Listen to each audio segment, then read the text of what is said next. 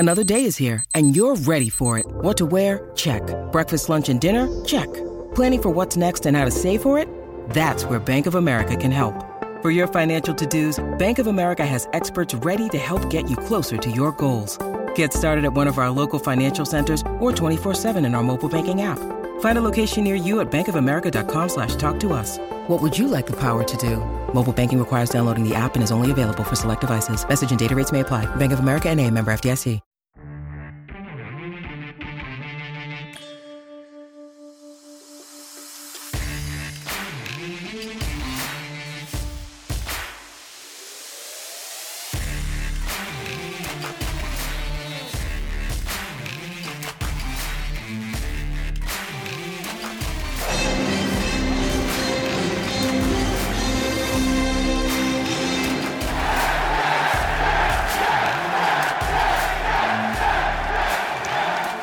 Welcome, everyone, to the Islanders Never Say Die podcast. I'm your host, TJ, and with me here, as always, is our NHL analyst and expert, the Grumpy Old Man. They say there's no shame in his game because he is always the same. That's me. Grumpy, how are you this fine Tuesday evening? Good. I'm doing really well today. Okay. Why is that, Grumpy? Well, I don't know. We're doing my day off. We're doing an emergency podcast today, but it's for good reason. I have to think there's nothing negative to come out of today's podcast. Not one thing. Absolutely. For those of you who are new to the show, welcome. This is usually a twice a week Islanders podcast. It happens every Wednesday and Saturday at 8 p.m. Eastern Standard Time. And for those of you who are new to the channel, we invite you to stick around a while. We invite you to subscribe on YouTube, to like on Facebook, and to follow on Twitter so you don't miss out on any of the action. And if you like this content, the best way to let us know is by leaving a thumbs up. Apparently, it helps the algorithm. And one more general housekeeping item. Again, if you like the content, you also may want to check out something called TJ and the Grumpy Old Man. It's an all sports podcast we have that takes place Thursdays, 9 p.m. Eastern Standard Time, and Sundays, 8 p.m. Eastern Standard Time. You can find it in the link below, or you can find it here as a featured page on our YouTube channel called TJ and the Grumpy Old Man. We talk all things sports, so NHL, NBA, MLB, NFL, college football, European football, anything and everything sports we talk about on that show. It's kind of just more freewheeling and all over the place, so not as structured. It's a little more fun, I think, at times. So just a little shameless plug there as well to begin. Today, Grumpy, you're right. We've got an emergency podcast. In the past, when we've done these emergency podcasts, usually they've been for, some have been okay reasons, and some have been not so great reasons. I cannot remember a positive reaction to a move when Barry Trotz was fired. That was, I think, okay. relatively positive on the podcast. But today, Matt Barzal signs long-term with the New York Islanders, an 8-year contract, Grumpy Old Man. Fantastic. I mean, you talk about fantastic news. This was something that you were actually most worried about, Grumpy. You were most worried. What was your preseason? What was your worry about this season? We were going to be so poor that, hey, we're not going to be able to get a long-term deal signed with Matt Barzal. He's going to want to leave. And in a situation where he signs before the season starts, another one of these restricted free agents that Lou Lamoriello has been able to ink to a long-term contract before the season starts with term still left on their deal. Yeah. I can't think of, there's nothing negative with this contract signing. Absolutely nothing. You're right. I was concerned about that as late as Saturday night. But I mean, really, this is a bargain signing. And it also sets the salary structure for everybody else who comes in the team, which I don't necessarily think is a good thing. How are you going to be able to attract big name free agents if you're going to say to them, well, our marquee player is only making 9 point, blah, blah, blah a season. It's not 9 point. The average AAV is 9.125. So about 9.1, 9.15. So million AAV a year. Yeah, I mean, what I'm saying is, let's say there's an unrestricted free agent out there and they want $12 million a year. I don't think the Islanders will even be in the running to sign them. Okay, I don't know why you're already taking it there. All right, let's talk about the fucking contract signing instead of you trying to turn that into how it's a negative, Grandpa. Let's talk about the positive. Typical grumpy old man. How can I spin this into something that's not positive for the Islanders? Sticking to character. Okay. See, here's the thing. I'm not like you who's just looking at my feet all the time. I'm looking down the track a ways. That's what I'm doing. Okay, Grump, here's the thing. They signed. I think you can easily pay somebody more money than Matt Barzal. I don't think Matt Barzal is the best player on our team by a country mile, I believe, but he signed this contract, and I'm shocked he signed as early as he did, right? The projection is the cap's going to increase by $10 million over the next 4 years. So the fact that we were able to wrap this up early to get him to sign and commit before the season even began is fantastic because, right, we could all say he's had two pretty underwhelming seasons in a row, at least offensively, under that Barry Trotz system, and we've been able to lock him up long-term to an 8-year deal. Again, the AAV 1.915 million a year. Yeah, like I said, that's a sweetheart deal. 8 years. He's still going to get another bite at the apple at a relatively young age, right? He'll be, 33 when he gets another bite at the apple. I think he'll be a player who ages well. So he's probably going to take a little bit of a pay cut, but he's going to get another bite at the apple. But it shows how much he wanted to be here, right? Think about the difference between Matt Barzal and how he handled the contract negotiations and John Tavares. This is what we've been saying. He had to be re-signed before. You don't want to go into the last year where he's like, oh, okay, I'll sign my 1-year tender and then we'll, kick the can down the road again. And kudos to Lou Lamoriello for getting this deal done now and not waiting like he's want to do, wait before he does anything. This time he was proactive. He signed Matt Barzal to, I consider it a sweetheart deal, honestly. Yes, Matt Barzal has not had great years the last 2 years offensively. I think that's a talent situation around him as well as the Barry Trotz system. But this is a great deal for Islander Nation today, for Islander country. Islander. What is it? Bronco Nation, let's ride. Islander Nation, let's ride, as Russell Wilson said. Don't say that. It's so stupid. You don't like that, Grumpy? It's so stupid. Let's ride. It's so stupid. Oh, you love it, Grumpy. You love it. No, I don't. It's stupid. I think it's great. It is great news for the Islanders. It's great news for the organization. It's great news for the fans. I mean, that was one of the issues that you, again, as you mentioned earlier, you were most worried about, Matt Barzal being able to keep him. Now, I think that it's a good signing. It's a team-friendly deal. Some people, Grumpy, think that he's being overpaid. Right, we haven't seen production from him out of the last two seasons. I've seen some takes to where people have argued Matt Barzal is being overpaid. What do you have to say to that, Grump? I don't see that. You're paying based on potential. This is the way teams do it nowadays. They sign their guys at younger ages before they hit unrestricted free agency. They get them through the prime of their careers. Let's say Matt Barzal blows up and has a great year this year. Yep. Doubtful, but let's say he does. I'm just saying, guess what the guy's playing on his line. He's a supremely talented player. Everyone in the league knows it. I was all for this. There's no negatives for me. I mean, what did you think he was going to do? Take a pay cut from $7 million a year? Did you think he wasn't going to get this on the open market in a year and a half? He would have got more than this in a year and a half or 2 years, whatever it is. Yeah, he still would have had, not this year, but next year. So it would have been two seasons away. He would have been an unrestricted free agent, and we could have possibly lost him. But like when we look, and here's the thing, the money that you're paying now would have been greater 2 years from now, with the salary cap taking a big jump like that. Yes, I mean it's going to go up $10 million within the next 3 years. Hey. This is going to be a bargain contract after that. One thing I can say, TJ, regardless of what you think, Noah Dobson is not getting $10 million a year. Noah Dobson getting $10 million a year. He will not get $10 million. Not on this team. He's getting $10 million a year. No, I'm letting you know that. Anyway, so we can argue that another day, because I still stand by that. I still think that's more than adequate for Hayes' play to demand something like that for a young defensive defenseman who puts up points. I mean, hell, he put up 50 some odd points when their leading scorer put up 59 points. Yeah, okay, I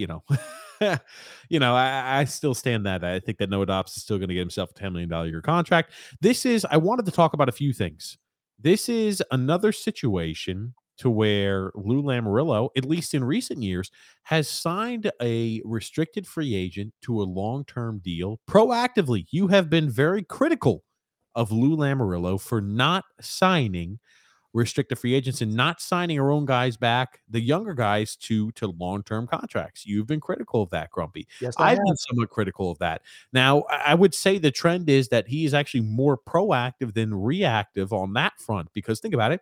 Pelech and Pulock, the year before, they signed them to very team-friendly deals, I would argue, through the prime of their careers. And now you've got Matt Barzal signed to, I would argue, a very team-friendly deal through the prime of his career. That's the third guy in two summers that have been signed on these very team-friendly deals that are really, I would argue, probably very valuable to core pieces of the team's success. I was wondering if this was Lou Lamoriello or if it was an edict from ownership saying, you got to get this thing done. I don't know. Lou said he's wanted to get it done. Matt Barzal said, hey, we respect him very much, blah, blah, blah. I don't know. We'll talk about the comments from Matt Barzal today, too. We'll break that down that he had on it, but this is it's a great situation. It's a great day for Islander fans. I think it's a great day for Matt Barzal. It's a great day for our future, and this and that kind of moved me into a little bit about what I was thinking next. Grump, this is a situation where we've now signed him long term. That was a huge part. We have done this offseason. We've added 22-year-old defenseman, young defenseman who's more of a defensive defenseman. We've got him. We've got team control over him. Gave up the 13th overall pick. Okay. We've signed the most important, valuable forward of our group to a long-term deal. So you could say, hey, if we do have to go in the rebuild, we don't have to worry about losing that important piece. We have him locked up long term. Yeah. Now you just wonder, gosh, if they just could have put Johnny Gaudreau in here. Ooh, have both those guys locked up long term like that? Man, that would have been something to put a little froth on your Frappuccino. What do you think? Froth on your Frappuccino. Jesus Christ. I don't even want... Ugh, that just sounds disgusting. Froth on your Frappuccino, but fair enough, Grumpy. Sure, it put some froth on my Frappuccino thinking about it. Tell me you wouldn't have loved that. Tell you wouldn't love those two guys locked up for, 7-8 years. I mean, I would have, but just to think about it, right? To put this in perspective, people are going to say, oh, okay, they're going to look at what players have signed for around Matt Barzal or who got around $9 million a year contracts. Some contracts are better than others, but people will say, right, okay, if you look at it, Nazem Kadri, I thought the contract was shitty, but Nazem Kadri signed to a very similar deal as Matt Barzal, right? One less year, a little less money. I mean, he's got about $150K less than average AAV a year. But I would argue Matt Barzal is much more valuable and much more talented than Nazem Kadri over his one-year explosion. You could say, right, Johnny Gaudreau, he took less, but he went out there on a free agent market. And what did he get? Like nine and change? I think 9 million. No, he got more than that. Gaudreau? Yes. I think he only made $9 million a year for Columbus. I mean, I do have one quick question. 9.75. So we got about roughly $600K more AAV a year there, Johnny Gaudreau. And Johnny Gaudreau's had a much better track record than Matt Barzal. A little bit of an older player. He signed the deal when he's 29. So, maybe they're saying, hey, maybe he'll start to wear down towards the end. But the Johnny Gaudreau deal looks like, hey, if you're rating deals, that deal looks like a sweetheart deal that the Columbus Blue Jackets were able to sign Johnny Gaudreau to. And I would say that Gaudreau is worth more, particularly right now, than Matt Barzal. But like I said, Barzal's only 25 years old, and Johnny, I think he's 28. 29. Okay. He'll be 28. 20. Oh no, he's just 29. 29. Just turned it. Okay. So Matt Barzal's years younger, but boy, I would love to see them both on the team on long-term deals. I'm just more talking about the value of the deal. The value of the deal that Matt Barzal got, right? Because that's just going to be it's going to be critically analyzed. Hey, did Matt Barzal get paid too much? Did he get, did we get a team-friendly deal? Did he get? Some people are going to say he got overpaid. I just don't see it. I seriously think the potential that this young man has will be worth the contract that he was paid. Well, I think the only way you'll be able to tell if he was overpaid is to see how many years, what kind of money he's making as the years go on. I mean, it's not necessarily, this year or next year. What about 2-3 years from now? If he's a consistent point per game scorer, and you're going to see salaries go through the roof now in the next couple of years. Yeah. You're going to see the Nathan MacKinnon deal, that's 12 and a half per. I mean, the big names are going to get that kind of money. He got what? 75% of that deal. Matt Barzal got 75% of that money. I mean, that's a good deal for the Islanders. I'm sorry. I don't think there's any way you can put it down. No way. And he puts fannies in the seats, which is really important to management. Yeah. Grumpy, can you flip that microphone on it? It's rubbing up against your chest. No. Flip the collar there. You got to flip that collar. Thank you. And so we can hear you perfectly. Pain in the ass. Just a pain in my ass. I just don't like hearing you ruffle over your chest hairs, Grumpy. Perfect. That's perfect, my friend. But it's a situation that I look at it like this. We've done a few things this offseason that haven't set the team back per se regarding our future. We've talked about how in off seasons and at the last few trade deadlines, not last year's trade deadline, but the last few trade deadlines, we've done a lot to go ahead and mortgage off our future for the current. And this has been a time period where I could say, no, I don't think that's the case. I think that we got Romanov, a young defenseman, 22 years old. We were able to sign Matt Barzal to a long-term contract. We've still kept the future of the team at the forefront of all the decisions that have been made, and that has not been Lou's MO since joining the Islanders. True. So let me ask you this. Does that change your opinion on what the offseason is rated? Because it does for me. I don't know about you. It does for me, right? Did we do a lot to address the immediate need to improve the team? No. But hey, we've still kept the core pieces here together. We didn't have to lose anybody on that side.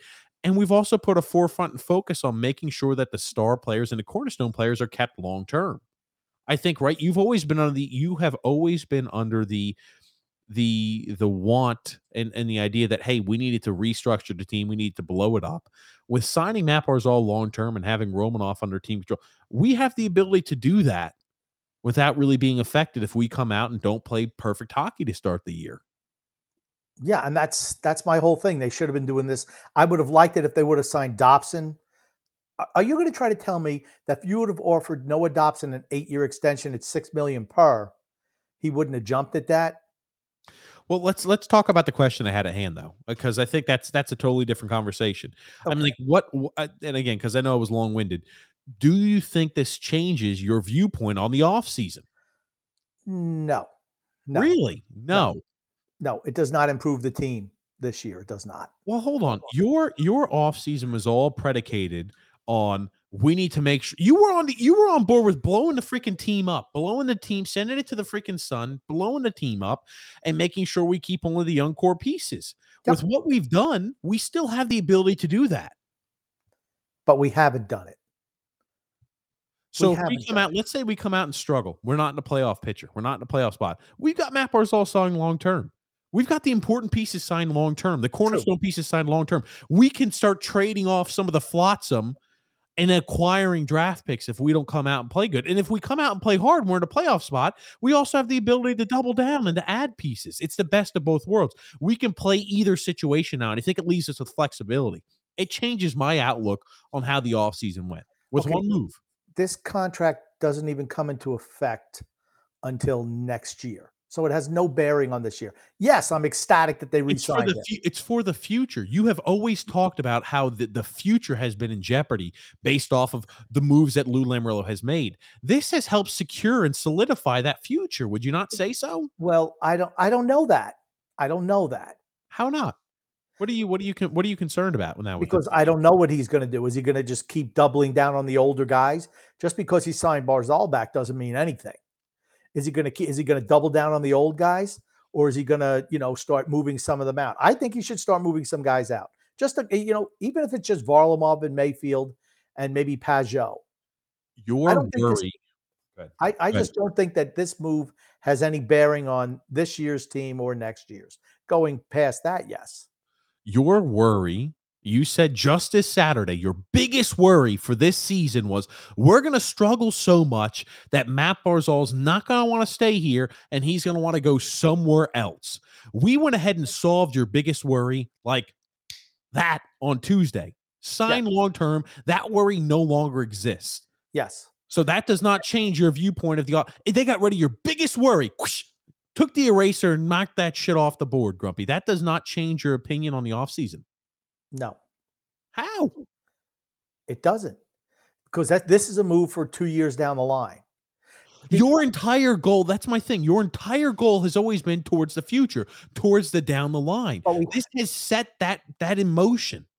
But we haven't moved any of the veterans off. Like I said, I noticed that contract. It said it had a no-trade clause for the last 7 years. Modified no trade clause, correct. But the first year, it didn't say there was a no trade clause in there. Maybe it's just a omission. Stop. by Cap Friendly. Who gives a shit? Well, let's say they decided they're not doing well at the deadline. They're going to move Matt Barzal. Why would they do that? I don't know. Why would they do that? Maybe it's just, like I said, maybe it's a typo from Cap Friendly. I'm concerned why there's a typo. Why does it matter? So next year he doesn't have any no trade protection. Who gives a shit? What's to stop Lamoriello? What's to stop Lamoriello from moving him in the offseason? What makes you think after just giving him an 8-year freaking extension, he's looking to move him next year? Do you understand how freaking illogical you sound right now? It's a possibility. It's a possibility. Dude, I just gave you the possibility that we could sell off players at the deadline if we're not in the picture, and you acted like that's so far-fetched. Well, they haven't done it yet. But he hasn't done that for years and years. Well, he hasn't traded Matt Barzal, so why are you complaining and bitching about that? I'm not complaining. I'm just saying I just wondered if that was a typo, because usually it's not a typo. That is never a typo. Cap Friendly is not a typo. Okay. I just wondered why the first year doesn't have no trade protection and all the other years do. Why are you concerned about that? It means he could still be traded. What do you think the likelihood of that is? I don't know. Probably not. You're concerned about it. Why are you concerned about that? If the likelihood is very low, why are you concerned about it? Everybody else who's getting these deals, they all full no trade clauses from the minute that starts, all the veterans. Matt Barzal doesn't for some reason. I mean, I'm just wondering why. That's all. I'm just wondering why. That's a fair question to ask. Why are you worried about that? Because I don't want Lamoriello screwing it up. How is he going to screw this up? By moving Matt Barzal at the end of this year. Why would he do that? I don't know. He's senile. He's freaking in his 80s. Who knows why he does half the stuff? Let's be fucking serious, huh? I don't want you to be playing, let's joke around. Let's be serious for a second. Okay.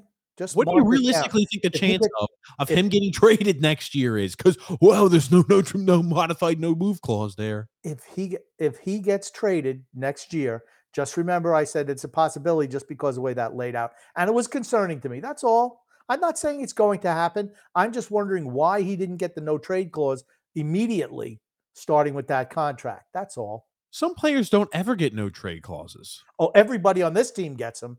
Everybody. Not everybody. Not everybody. Name the last guy we signed back who didn't get at least some form of no trade clause. Brock Nelson doesn't. Jordan Eberle didn't. What's your point? Anders Lee did. Okay. Palmieri did. Pageau did. All these guys did. All these guys have. I guess I'm just confused as to why that is your sticking point.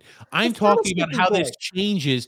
I'm talking about it's your sticking point as to why, this is why I can't go ahead and bump the offseason grade up. I just don't understand. I'm not bumping the offseason grade up because we didn't improve the team this year. The team has not been improved. You didn't give a shit about improving the team going into this offseason. All you cared about this offseason was restructuring and going towards the future. would you not say, now that we have Matt Barzal signed long-term, it gives us the flexibility if at the trade deadline we are not in a position we could sell assets and still guarantee that Matt Barzal's here? Would you not say that's a higher possibility than Matt Barzal being hypothetically traded because he doesn't have a modified no-trade clause at the first year of the contract?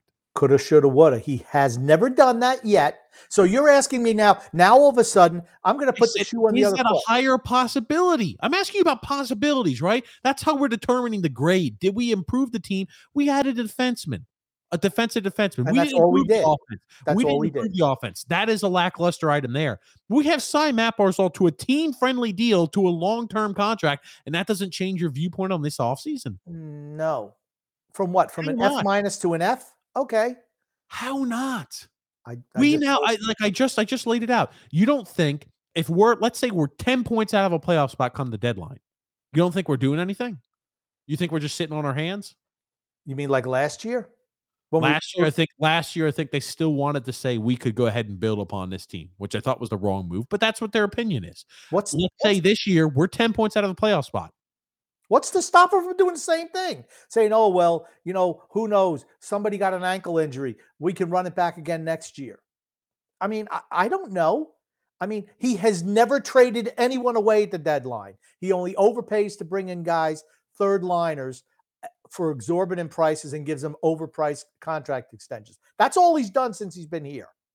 That's all he's done. I'm not saying I hope he does move Mayfield regardless of where we are in the standings, honestly. Even if we're at 8th in the playoff spot or 9th, you move those guys anyway because it means your team isn't good enough to win a Stanley Cup. You move those guys are pending free agents. You move them. That's what you need to do. You need to start reloading the team. Hopefully he realizes that. He hasn't done any of that yet. So that's why now here's the thing. If he does that, then my grade goes up. He hasn't done anything to improve the future of the team by bringing extra draft picks in, offloading veterans. He hasn't done any of that yet. That's how he gets an elevated grade from me. Okay, here you go. So Brandon Gaines, and again, he said contractually, per the CBA, Matt Barzal is not old enough to have no trade or modified no trade protection his first year. So that answers your question. Okay. You were just complaining. Well, why doesn't he have no? I was not complaining. You just said it was a possibility they could trade him next year. I didn't give it to him.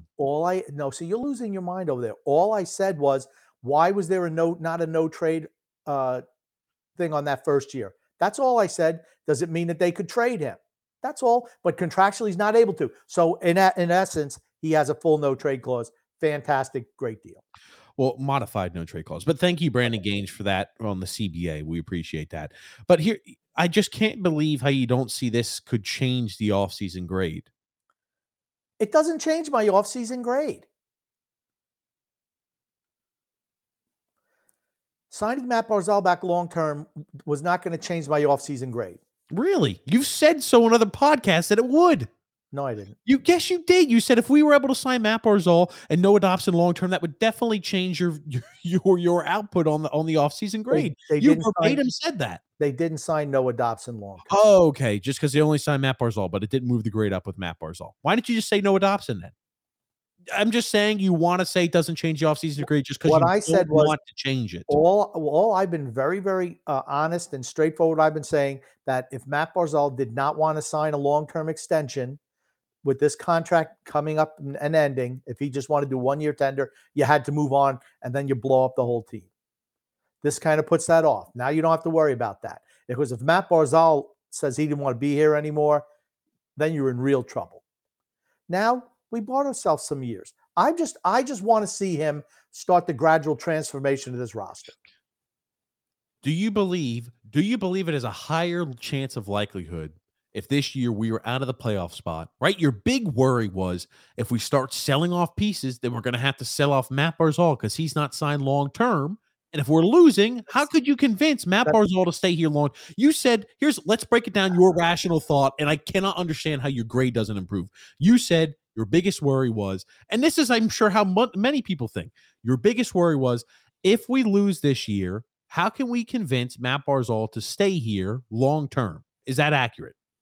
I think I said if we were really in the tank, is Matt Barzal going to want to sign back? after this year. That's what I said. That's pretty synonymous with what I said. Well, no, that's not what you said.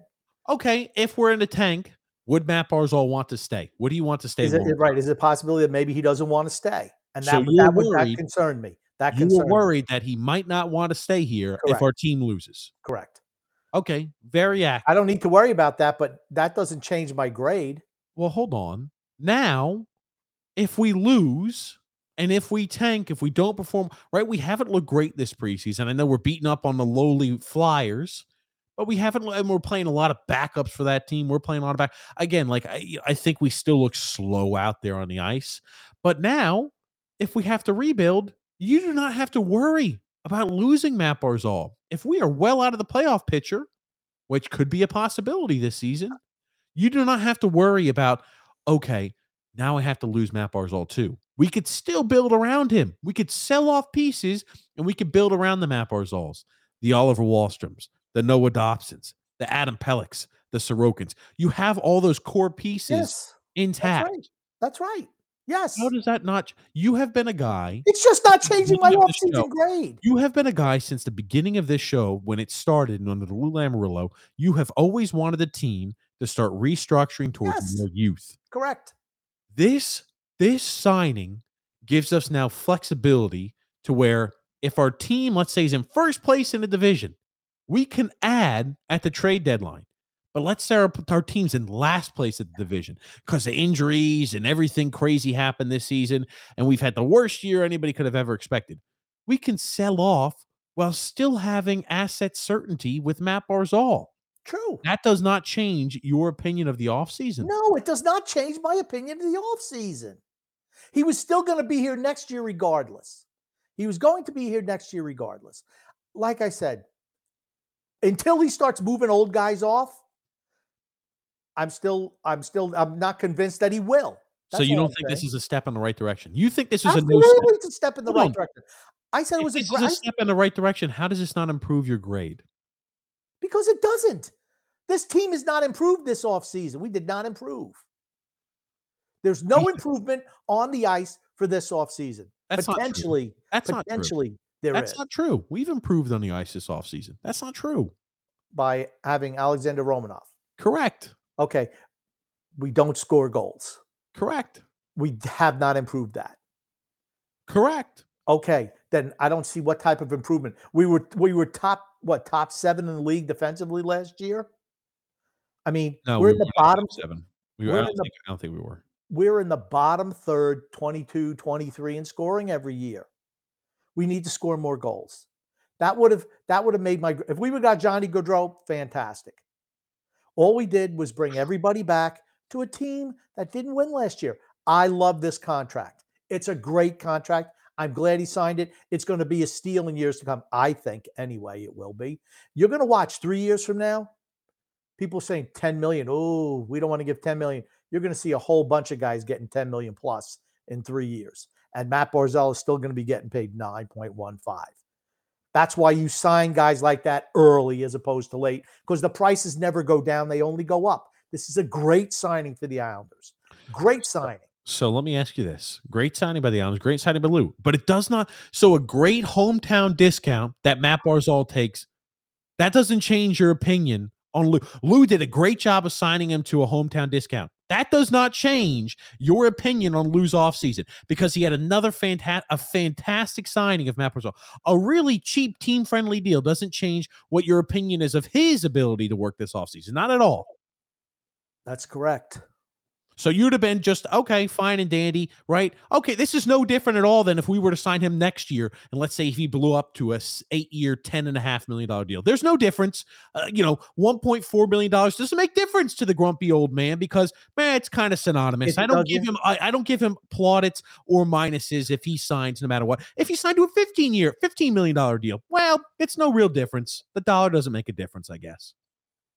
Here's the thing. He should have been proactive on all these deals. That's what he should have done. And some of this, he's finally starting to do it. Maybe he's waking up. Maybe it's an edict from ownership saying, hey, start doing what the rest of the guys in the league do. I don't know. I liked what they did. I liked the draft that they had. I could see this paving the way if we struggle next year, Then he guess what? If that happens, then I reevaluate. Okay, got you. So you're retroactively midway through the season going to go back and change his grade. How the hell does this work? You're like a crappy teacher who wants to say, "Gotcha, we need to change the grades of our tests for three months ago." Until he actually moves some of the veterans off this roster, it's the same team. Has he improved the team from last year to this year? Yes. Enough to be a playoff team? Perhaps. Okay. I can't tell you that. I think that we're probably not going to be a playoff caliber team, but I think we could be on the fringe. What he did to me, and this is why I improved the grade, in my opinion, is he has added cost certainty of an asset in Matt Barzal for 8 more years. We could suck out loud this year, and I do not have to worry about Matt Barzal leaving or fleeing. He signed long-term, and we could sell off assets and start a rebuild or a retool while having the cornerstone franchise center on our team long-term. That gives me, and he signed on a freaking sweetheart deal. You're right. That does improve the grade for Lou Lamoriello for me this offseason. It's not a freaking A. It's not a B. It's now a C. It was a freaking D- before that move. Getting a guy like that, a franchise caliber center, on a sweetheart deal and giving us cost certainty with him when there were question marks from you and everybody else whether he was going to be here long term, that moves him up to a C in my book. Okay. That's fine. You're entitled to your opinion. That's fine. I mean, just re-signing your own guys, that doesn't blow my skirt up. I'm glad he did it. It was a great deal. Good job by him. The offseason is over. It was over. As soon as free agent started, we didn't sign anybody. Free agency was over. We did nothing in the offseason to improve our team. This does not improve our team in the short run. It absolutely does not. Potentially it does in the future, but we'll have to see what he does. So your grades for the offseason don't include any long-term implications. So meaning he could have traded away every first-round pick in a franchise history for the next few years, but it's all we're looking about. The grumpy old man only evaluates the short-term, right? Based off of what you're saying, he has helped the long-term picture of the team, which should help his grade. I'm just trying to use your logic here to get to should he have a higher grade or not. I just don't understand how we're not on the same page. I'm just not improving his grade for the offseason. You wrote that shit in red pen, and you're saying I'm not going back and correcting that answer, even if you can halfway squint at it to say. I already gave him my offseason grade. Oh, so now it's semantics because the offseason's over. It doesn't count. Oh, it's not offseason. Okay. Offseason's over. Okay, so it's just semantics. Now we're in a semantics battle. You don't want to give it to him because it's not the offseason anymore. Here's the thing. I wanted them to re-sign Matt Barzal to a long-term deal. They signed him for less than I thought. I thought he'd probably get 10. And if he had a really good year, it could even go up higher than that, particularly with the salary cap going up, the amount of money that's going up. Correct. I think we had all – go ahead. I'm sorry. So for me, it's win-win. It really is. I want him to jettison some of the guys on this roster, the veterans. In 2 years, most of them come off the books anyway. Most of them. I mean, I'm just not – like I said, off-season's over. It's over. This is in season now. It's over. So I guess Lou's had a great season. Even if we miss out in the playoffs, he's had a great season though with this. GM of the year, he signed one of his guys back. Oh man. Here's the thing. I'm not ripping Lamoriello for this. I'm not ripping anyone. You're just trying to get me to change some grade. I'm just saying he did what he had to do. I'm glad he did it. It was a smart move. Was it because ownership said to him, we need to get this kid signed because he's the future, he's who we want to market this team around? I don't know. I'm going to bet it probably had something to do with that.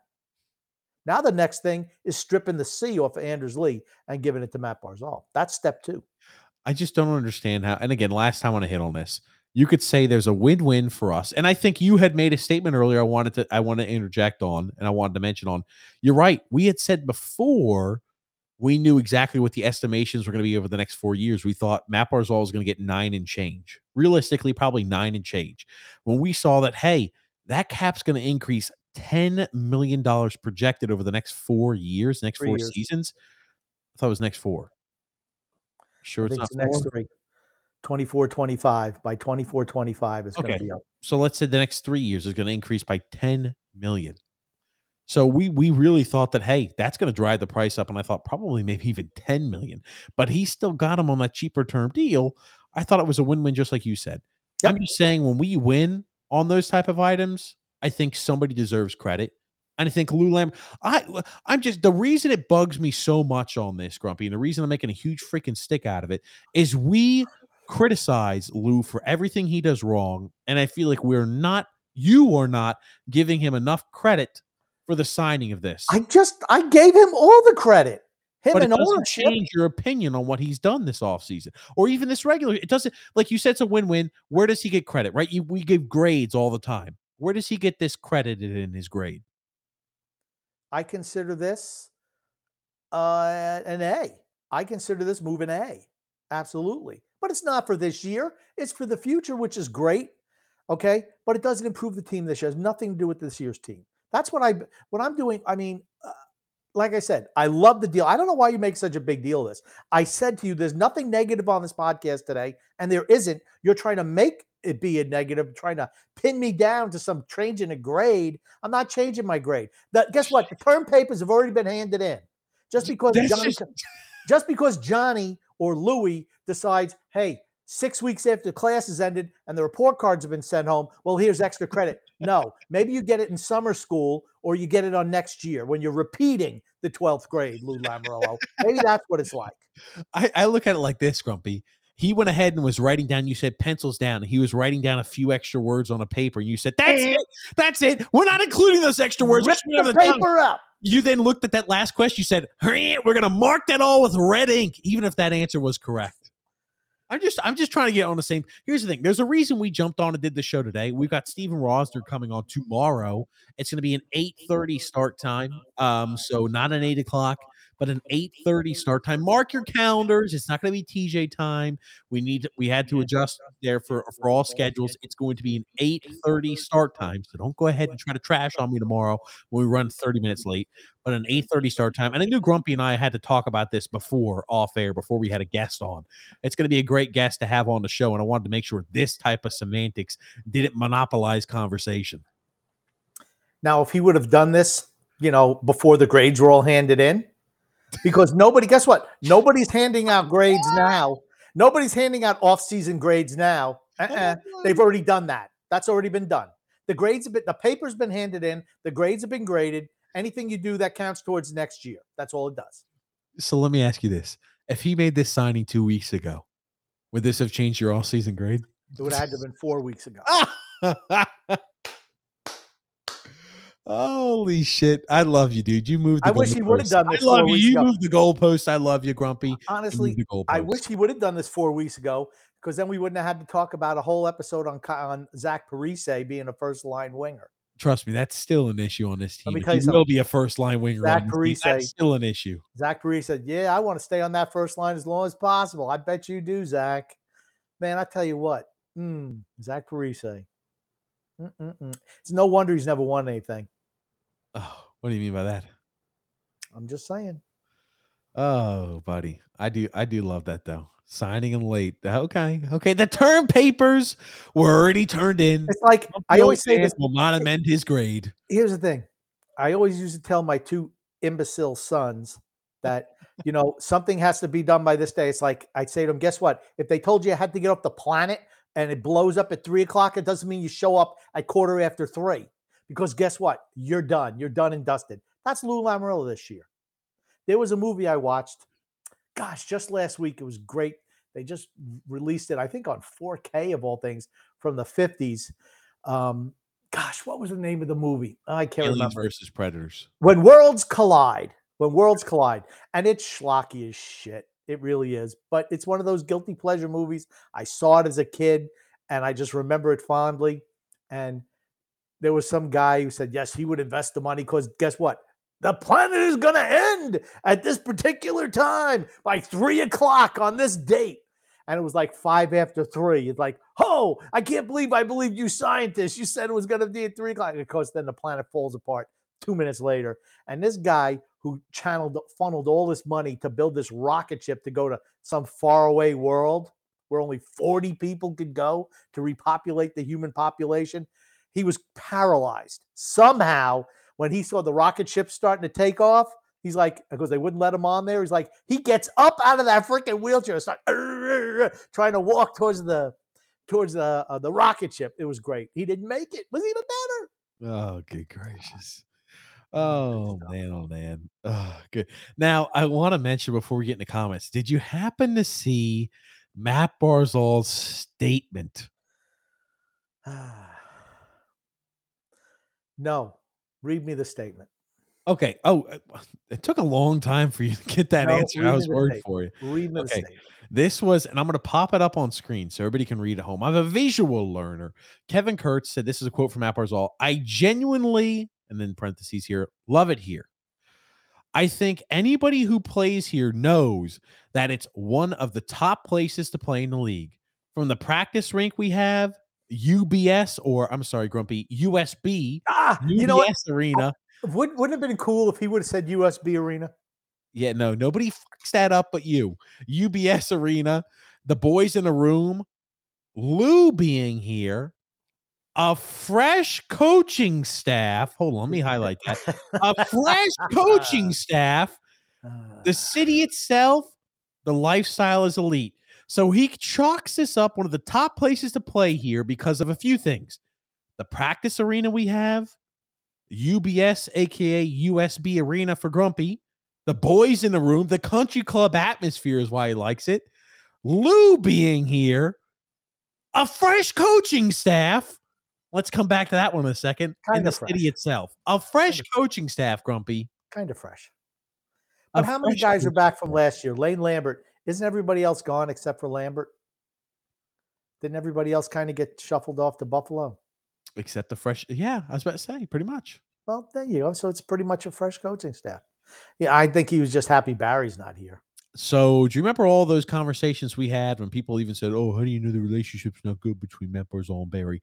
I don't know. Remember, Matt Barzal just said a week ago, he's got not a bad word to say about Barry Trotz. Do you remember that one?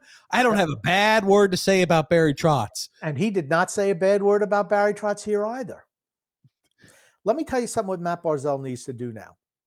If he wants to be a real leader on this team, he needs to start politicking guys who are going to be unrestricted free agents, trying to get them to come to Long Island, to wherever, you know, UBS Arena. It's a university of bullshit. I should be able to remember that. Oh, my God. Oh, I mean, but that's seriously, that's what he needs to do. He needs to start, you know, working the back channels like Brady does. Like, hey, you guys need to come here.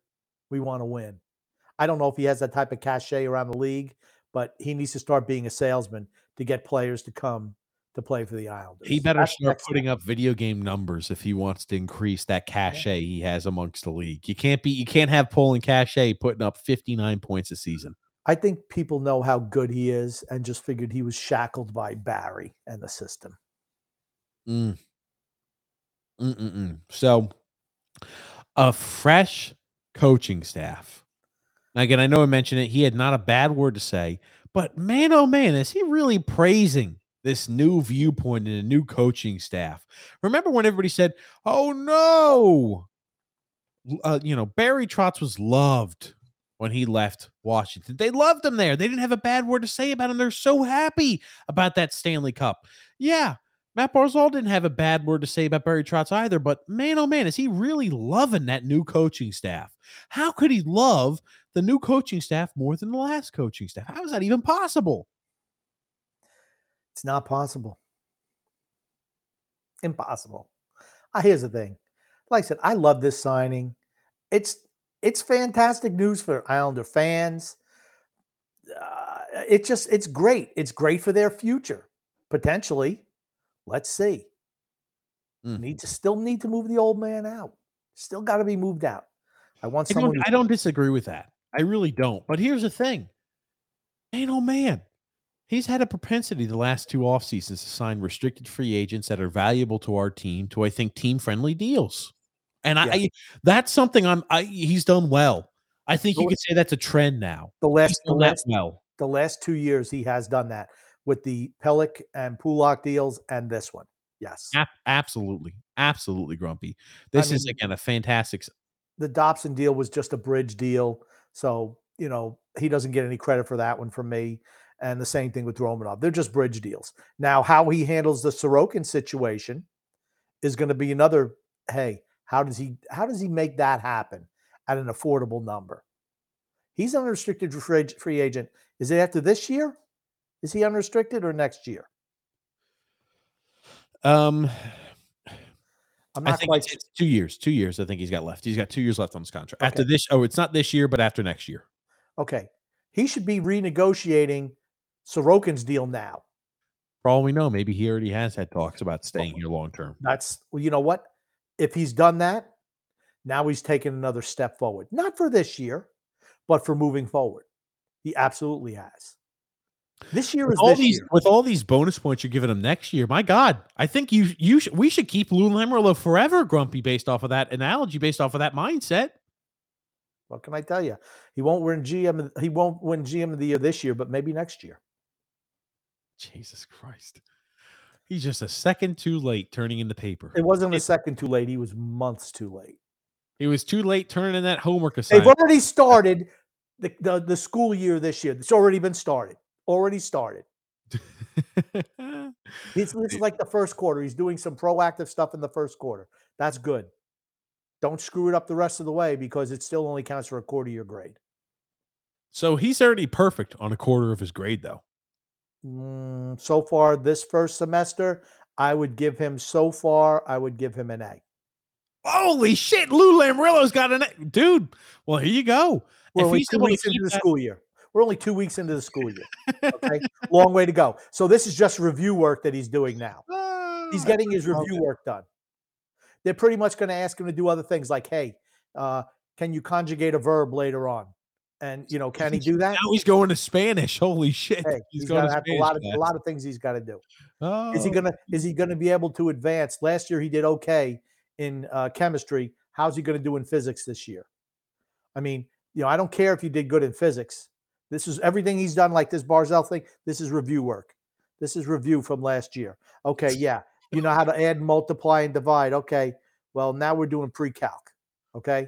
I know you took geometry last year or trigonometry, and now you're going into calculus. That doesn't mean anything. The first one was just review. Pre-calc was a review. Now you're going to go into calculus. How you do from here on out is how you're going to get judged on this school year. I love the analogy, Grumpy. I do. I really do love it. So far, he started good. He's been good in his review work. That's what I like to hear. That's what I like to hear, Grumpy. He's been good on his review work. Real quick, we have an ad today to read from DraftKings. Hockey fans, it's finally time to hit the ice again. And thanks to DraftKings Sportsbook, an official sports betting partner of the NHL, you're in for a season of a lifetime. New customers can bet just $5 on any team and get $200 in free bets if they win. And if that's not good enough, if that wasn't enough excitement, you could turn small bets into even bigger payouts with same-game parlays. Combined multiple bets, like which team will win, how many goals will be scored, and for an even bigger shot at a bigger payday. And DraftKings is safe, secure, and reliable, and you can deposit and withdraw your cash whenever you want. So, like when you're building these parlays, Grumpy, how many times do you think you're going to build in in your parlay that Josh Bailey's going to have a power play goal? Gosh. So how does it work? How do you do it? So you add additional items to the parlay. So like Islanders are going to win. Josh Bailey's going to have a power play goal. Sorokin will have a shutout. You add a whole bunch of things, and it adds in to the odds and how much you get paid out. All right. That's got to be like 1,000,000 to 1. Josh Bailey's going to power play goal, doesn't it? I mean, I don't know. I mean, Islanders win. That's 50-50. Oh, wow. So you think we're an average team. Okay. I do think we're an average. I think we're a little bit above average team. I mean, I think we're a borderline playoff team. That's what we are. We're top half of the league, right in that range between 14 and 20. So we've got a 50-50 chance the Islanders win. Sorokin with a shutout. What do you put those odds at, Grumpy? That's probably a little bit better odds. Okay. If he gets a shutout, we're going to win. So that's like the double. So like the way it works is he has to have a shutout and the Islanders have to win. Yeah, well, if he gets a shutout, the Islanders are winning. So that's pretty much that. There's your daily double, right? I feel good about those. But now you're trying to go for the trifecta. And if you're saying the trifecta means that Josh Bailey has to score a power play goal, the odds are astronomical, honestly. So like a $1 bet, how much do you think that would yield? Think about it. With all the goals that are scored in the NHL, I feel more confident that Ilya Sorokin will get a shutout than Josh Bailey will score a power play goal. And I don't even think it's close. Sorokin had more shutouts last year than Bailey had power play goals by a lot. I think then Josh Bailey had power play points, even with the king of the secondary assist. I don't know how many power play points he had, but Sorokin had how many shutouts did he have last year? Six, seven? Seven, okay. Right? Okay, Bailey didn't have I don't even think he had 7 points the whole year. I mean, I don't know how many power play points he had. Okay, he had 2 power play goals and 9 power play assists. 11. And he's on the ice all the freaking time. Oh, I'm sorry. I got to get back. So, he had 2 power play goals last year? 2. Oh, he must have scored them all in the same game. One must have hit him off the ass. Another one must have hit him off the one that bounced off his ass and went in, I think. Yeah, so I'm about to say one hit him off the ass, one busted him in the teeth, I guess. I'm sorry, we got to get back to the ad read. I just was saying they have even bigger. You can use parlays to get even bigger payouts. But download the DraftKings Sportsbook app now and use the promo code THPN and bet $5 on any NHL team to win their game and get $200 in free bets if they do. Again, that's promo code THPN at DraftKings Sportsbook, an official sports betting partner of the NHL. Minimum age and eligibility restrictions apply. See the show notes and the description for additional details. Yeah, so I guess Grumpy's going to go ahead and load that up. He'll go ahead and say Josh Bailey will score a power. Maybe you could just take a safe one. Josh Bailey won't score a power play goal. I feel good about that. One. And you could say Varlamov will let in a short-sided goal. That will probably also increase your odds. That's pretty easy. That's like even money. Absolutely. Oh man. Doug R. And we're going to get, again, we're going to choose selected comments just because we don't want to be on here forever because we do have a podcast tomorrow with Stephen Rosner. We're looking forward to it. So we just want to get through a few comments here. Doug R says, does this help bring in a good unrestricted free agent at some point? I don't know how good of a sales. I don't know what Matt Barzal's status is around the league. If he's somebody who's magnetic and people want to gravitate towards him or I don't know. But I hope that's the case because he should absolutely, him, Pelech, Pulock, those guys should be doing everything they can. Hey, you really want to come here? We've really turned it around. You know, Barry's not here anymore. You guys can succeed. Hey, we need to get some scoring here. We're going to be winners. You know, sell it. The nightlife here is great. Every kid who moves here, they got girls that they're marrying within a year or two. I mean, there's a lot of, you know, hey, that's why Matt Barzal's back. Look at, he found himself, I don't know, what does she do? What does she do? She's, all I know is she's a Jewish girl from New York, from Long Island. I thought maybe she was a nurse too. I couldn't tell you. Okay. What's up with all these hockey players dating people that work in the healthcare field or married? Yeah, I don't know. But I would hope that maybe players are starting to see this. This is a big departure from, you know, John Tavares. The other guys, Dobson, he had to stay.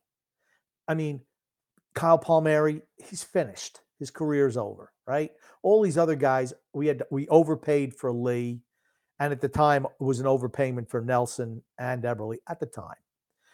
But now you're seeing the last couple of years, Pulock, Pelech, pretty much below market deals. Certainly for Pelech, maybe not for Pulock.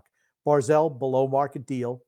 Maybe this is maybe they're going to get a little bit of a change in how they're viewed around the NHL. Remember, you had the way the Islanders were perceived by the NHL for years and years and years was like, man, nobody wants to play there. Maybe, and it takes a while for it to change that perception. Maybe this starts to change that perception. I told you today was going to be nothing but positive podcast. And I think it has been, even though you're trying to attack me on some ridiculous. You find ways to say things that sound somewhat positive but have negative connotations involved with them. I asked you a simple question of, does this move improve your offseason grade? And you fought me on it for fucking 20 minutes and then said, oh, well, the reason it doesn't is because I couldn't justify the reason it didn't earlier. It's because the grades were turned in. I already slapped an F on it, and I'm not going back and changing this, damn it. That's what this was, Grumpy. That's what that was. It was a off-season's over. I said the off-season was over. And then I had, since you weren't quick enough to pick up on it, I had to go in and give you an explanation in the education system so maybe you could understand it. Okay, fair enough. Hey, what can I say? Druel says, it's crazy. It's also a miracle. Lou was able to get Barzal on a sweetheart deal and an 8-year contract. I'm literally, I'm crying real tears right now. Great deal. Yeah. Great deal. Frank K says, big night. Barzal signs and Aaron Judge hits 60. Actually, second homer. I like, maybe that could be his nickname. Big Night Barzy. How about that? That's the type of nickname that would stick. That score himself. Like, remember that time he had 5 He's a guy who explodes on the scene and has huge games against big-time opponents. Big Night Barzy. I tell you what, he's a guy who doesn't shrink in the clutch. That much I can tell you. That's what I say. He plays and turns up for the freaking big games. Always does. We have quite a few shrinking violets on our team. He's not one of them. Who would you say is a shrinking violet on our team, Grumpy? I'll indulge you. Take your pick. This is going to be a positive podcast. Like I said, he's not one of them. It's nothing but positivity today. I've been nothing but positive today. Even though you're trying to drag me into negative territory, I won't do it. I refuse. Let's see here. Next comment says, yep. Lane Lambert says, Aaron Judge hit 62. Let's have a good stream, boys. Matty B is back. Let's go Islanders. Man, that Aaron Judge is a damn cheer. You know he's on the juice. Stop. Doug R says, good for Lou getting this done. He still needs to be put out to the pasture, though. There you go. That's right. I agree with that. Let me ask you this. Does your opinion of Lou change at all?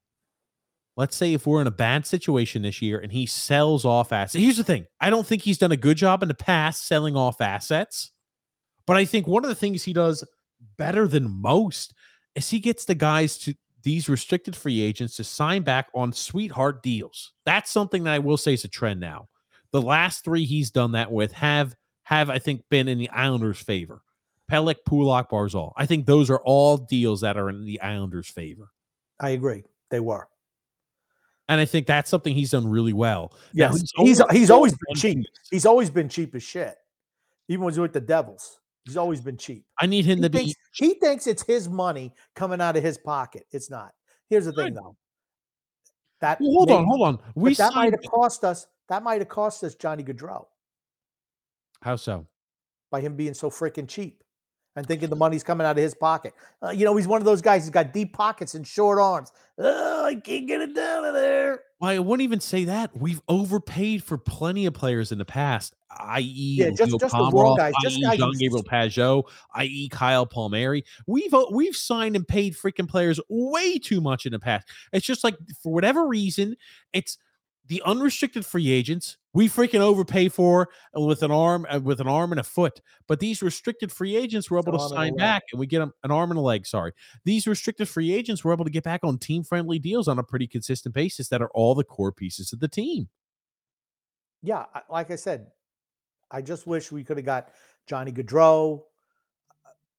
Then I'm like, yeah, okay, we're on our way. We still need to move out some guys. We still... Until he actually shows a predilection to start moving off these veterans, not signing them to long-term extensions, which is something he's done up till this year, up till this offseason. He did it last year by signing Casey Zizekas to a ridiculous 6-year contract extension, to signing Kyle Palmieri to a 4-year contract extension. Unnecessary. Don't need to do that. I mean, maybe he's changed. Maybe he realizes, and I'm hoping against hope, he realizes that, you know what? This team is done for the most part. We're kind of putting our ducks in order for the next run. I hope that's what he's planning on doing. Until he does it, I have to reserve my judgment, though. I think, too, right? Immediate items this helps with. Marketing the team, I think, for free agents. I think it does, absolutely. Right? Absolutely. He should be on every single billboard, every placard. He should be out there doing all the interviews, everything. Yes. He needs to be thrown to sea onto it. Like we had mentioned that, he needs to see. If not this year, midway through the year, next year, I don't care. He needs to see sooner rather than later. He is the face of the franchise. He's the face of the franchise. We didn't have a face in the franchise. He has been, as far as I'm concerned, since Tavares. It was never Anders Lee. Never. This kid is the face of the franchise. They need to market him. They need to market the Islanders. They need to market, hey, we want to be more in the modern NHL. We want to score more. We want to get some younger, high-energy players out here. They need to go more into the 21st century NHL. It's not 1990. It's 2022. Let's do it, Lou. Let's go, Lou. These two are out of order, but this is why. Brandon Gaines, yep, he didn't have a no-trade clause because technically he was still a restricted free agent, so that makes sense. And Ariana also right on that, too. So thank you guys there for pointing that out immediately. Look at Marner's, look at Matthews' contracts are the same. Not sure why, but not 100% sure. Yep, when they still are RFAs, you can't have that trade protection on them. Great. Like I said, I just asked because I saw it. I saw them like, that looked funky. And I didn't say it was going to happen. I'm like, what does that mean? Could he move him? Right. Got a comment here from John Smith saying it's a fail if he doesn't hit 80 points this year. I disagree. I mean, look who he's playing with. He's playing with Fossil Jr. on one side and who the hell knows who on the other side. Two former Devils. Ugh. Maybe he'll create for them. I mean, he creates chances. Can they finish? I don't know. They're both volume shooters. I just would, man. I tell you what, I wish they had Johnny Gaudreau. Oh, I know. You mention it all the time. I know because I think they would have been electric together. Just electric. It's like I wish we had Vladimir Tarasenko from last year if he was truly as cheap as people had said because they were worried about his bum shoulder. I said, take the freaking risk, freaking throw down on black. I feel confident. I like the way this doctor came out and pledged his freaking his name and his medical reputation on that. I would say he's probably correct, and we didn't do that. Dimitri P says, guys, Kyle Clutterbuck only has 2 years left on his deal. Stop focusing on that bum, Matt Barzal. If we lose Cal, say goodbye to our Stanley Cup hopes. Bye-bye. Stanley Cup, I guess. Look at that, Dimitri. Look at that freaking raccoon. That's pretty cute. Would you ever get a pet raccoon, Grumpy? Hell no. Kind of cute. Yeah. Oh, no. They scratch your eyes out. They're cute. They just eat. All you do is you feed them and they eat. And they stay happy. Absolutely not. No. I'll eat a raccoon. They're wild freaking animals. They're not domesticated in any sense of the word. They just eat. You just go ahead and hand them food. They're trash pandas, Grumpy. Hey, let's get a barracuda. Let him swim around in the bathtub. Hey, look, he's cute. Look at how he's got that underbite. Yeah, that's what we want. No. Ooh, barracuda. I know how much Grumpy hates that song. That's why. Scott L says, TJ, way to get dressed for the black tie affair. I know. What can I say? I had to make sure I dressed to impress. Jake Bellows says, hey, I couldn't stay away. What's up, Jake Bellows? You got to be happy about the news. Man, I'll tell you what. Today they had Kieffer Bellows on a line with Pageau and Josh Bailey. But you know what? I want Bellows playing every night. I just want him playing every night. I don't know who sits, but it should not be Kieffer Bellows.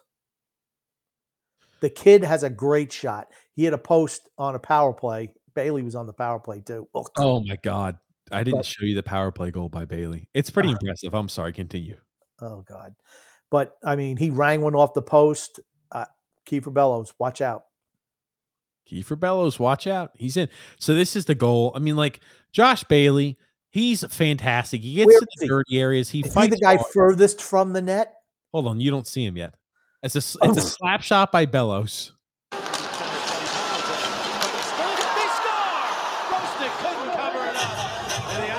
see that fantastic goal by Bailey, Grumpy? Kudos to Bailey.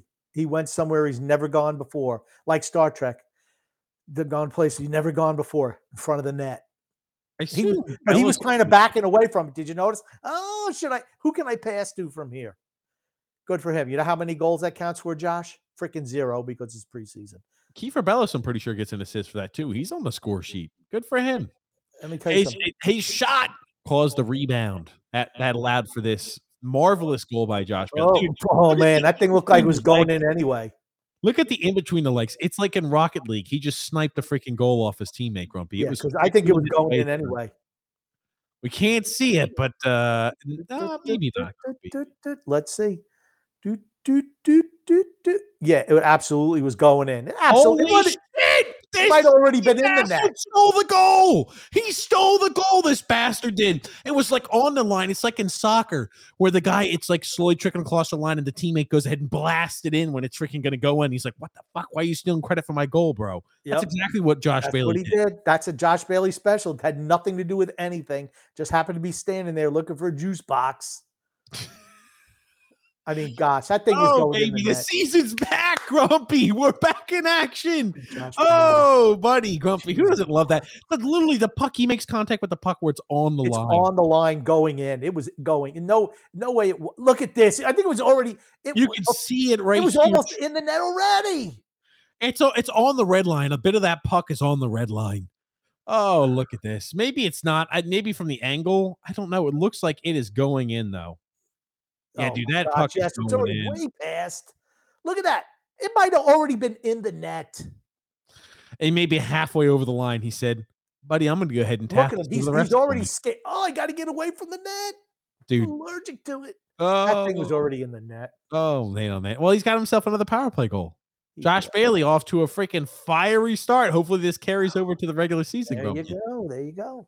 Oh, buddy. Thank you. Tony Cheese said, Tony Cheese back in action says somebody wrote that statement for Barzal. There's no way he meant to say any of that. He meant any of that. I think he meant that he was have a fresh coaching staff. I think he meant that. Oh, dude. Maybe he didn't mean it to be perceived that way, but absolutely. That's absolutely written for him. Absolutely. Mm-hmm. Mm-mm. Anything that's in a Twitter form is written by them. Goon's got a comment, Grumpy, for you to read, Grumpy. Oh, I'm sorry, TJ. I said he's got a comment for you to read. Okay. What should Grumpy's punishment be if he's caught trying to sneak peeking at scores again during the podcast? His allowance be suspended? Be forced to listen to Hootie and the Blowfish? Oh man! Here's the thing: when we do the other show, the TJ and the Grumpy Old Man, if Grumpy's watching the freaking Tampa Bay Buccaneers, it's like having to try to fight with him for any attention. He'll just be freaking glued to that damn TV. And I had to give him to hit pause on it. What, Grumpy? Not true. You're just ridiculous as usual. Oh, okay. How come you're not wearing a shirt? You see, this is changing. You're baiting and switching, Grumpy. You're moving on to the next thing. Don't Smoke Crack says, any word on Bailey's contract extension? I bet he gets a contract extension from that. No, please. 2 years. Please tell me that's a joke. 2 years. They shouldn't. But would it surprise me? Is Lou going to be here? Because any sane general manager certainly wouldn't. Mm. He's got how many? 2 years left, Bailey? Got 2 years left on his deal? He's got after this year, he's got 1 year left. So he's got 2 years, start this year and next year. Man, I hope I live long enough for him to be off the team. Well, shit, I hope you do too. You planning on dying in the next 2 years? Or you think he's going to get extended? He could get extended again. This is about the time he does his extension, two years early. Oh, yeah, he's done that every year. I'll take a re-sign on that. Garth Snow, sure, I'll sign up early. You won't have to worry about me leaving the team. Yeah. Doug R says, does Barzal sign this if Barry is still here? I vote no. I'm gonna bet that it was a one or the other deal. I think that had something to do with it. He's like, I can't play for this guy anymore, maybe. Just something like that. Would you if you were an offensive dynamo, would you want to play for Barry Trotz? Hell no. The answer is no. It's like, here's the thing. Let's talk football. Maybe some people understand football a little better that listen to the podcast and like, oh, well, no, Barry's a Hall of Fame coach. Would you go play for freaking who the hell was the Georgia Tech coach that won the national championship? Oh, gosh, I don't remember. It's a long time ago. It's like 90? Jeez, I don't know. That was in the early 2000s. I don't remember. It won 1990. You're not talking about Paul Johnson, are you? The guy with the Bobby Ross. Bobby Ross. Oh, Bobby Ross. It'd be like saying Bobby Ross, right, won himself a national championship. Hey, we want to recruit you, wide receiver XYZ, to come play for Georgia Tech. Well, Coach Ross, all you do is run the football. Oh no, that was Barry Trotz. That was Paul Johnson was the coach for the running the option. That wasn't Bobby Ross. Okay. Doesn't matter. It doesn't matter. It's like when Barry Switzer was coaching Oklahoma and they're running the triple option, wishbone, and they brought in Troy Aikman. And he's like, no. No. And he transferred to UCLA because it's like, no. That's what it's like. Barry Trotz, offensive skill players. He's gone.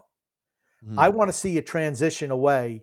And hopefully you're going to see a stylistic transition from us as well under Lane Lambert. I think that'll do something for potentially bringing in free agents as well. But the guys have to sell. Matt Barzal needs to sell Islanders. Noah Dobson, not here long enough. Who cares about Pulock and Pelech? Pelech, they're defensemen, but Barzal has to be the guy. Who cares about Anders Lee? Most of the young players don't live in the cul-de-sac, cooking out, eating burgers and hot dogs with their families. No. You want to get young players. Man, I want them to poach somebody off of Toronto. Let's move Scott Mayfield and Semyon Varlamov to Toronto for somebody. Varlamov Nylander had no trade clause and didn't want to go to any of the Canadian teams. I don't give a shit. It's his last year here. Get out. Send you to Utica. God almighty. You mean the Bridgeport? No, Utica. Scott L says, supposedly talks between Barzal and Lou began 2 months ago. Again, Lou keeps us waiting until the last minute. Yeah, see, 2 months ago, we could have gotten credit for it for last year. Oh, now there it is. Better luck next year, Louie boy. Matthew DiBernardo says, great contract. Absolutely, Matthew. Brett W says, Barzal isn't a lying piece of garbage like Pajama Boy. That's fair. Yep, he was a man of his word. All Tavares had to say was, I don't know what I'm going to do. You shouldn't profess your love. And then, and it was his right. It was his right. They should have moved him at the deadline. He purposely misled everybody, which is where the disdain comes from him, because he himself knew they had no aspirations of stay here on the island. And he freaking purposely let on the team, ownership, and freaking the fan base. They should have known better, though. And what have I said, though? What have I said from the get-go? You couldn't let this happen again with Matt Barzal. You had to say to him what they should have said to Tavares. Hey, it's a year before you're going into free agency next year. This is the extension you want to sign. If he says, oh, let's wait. Sorry, we're moving you. That's just business. That's just business. You can't lose a player like that for nothing, like the Islanders did. It didn't set the Islanders back in the long run. They've been the most successful they've been in forever. But think about how much better they would be today if they had traded him for a couple of firsts and a second and maybe a young player. Then all this grousing that I'm doing about having us a whole bunch of old veterans, I wouldn't be doing that because we'd have a whole bunch of young players already in the system. Maybe we don't re-sign an Anders Lee, or we don't go out and trade first-round picks for J.G. Pageau and Kyle Palmieri because we had those younger players coming in from the John Tavares trade. Mm. See, that's why you can't let that happen. And they did. And I don't blame, for all the things that I blame Lamoriello on, that's not on him. That's on Garth Snow all the way. Mm. Doug R says, I think I brought that up earlier. Does this help bring UFAs? I think we answered that already. D-Cut says Brock deserves a raise. No way. Barzal contract. No way. He's going to be 33 when his contract is up. Let's see how he is when he's 33. Maybe here's the thing. He's not getting a raise. He's going to have to take a pay cut. I'm not giving a 33-year-old anything more than 2 years. And that depends on how he's playing. For me, I'd move him. He's a guy who's movable. If your team tanks this year, he's a guy who can get you a first and a second. Expedite that rebuild. Nothing wrong with that. Tony Chi says Barzal's agent needs to be euthanized. It's one of those late-term abortions. We're getting knocked him out there many years after. He could have done better if he – but here's the thing.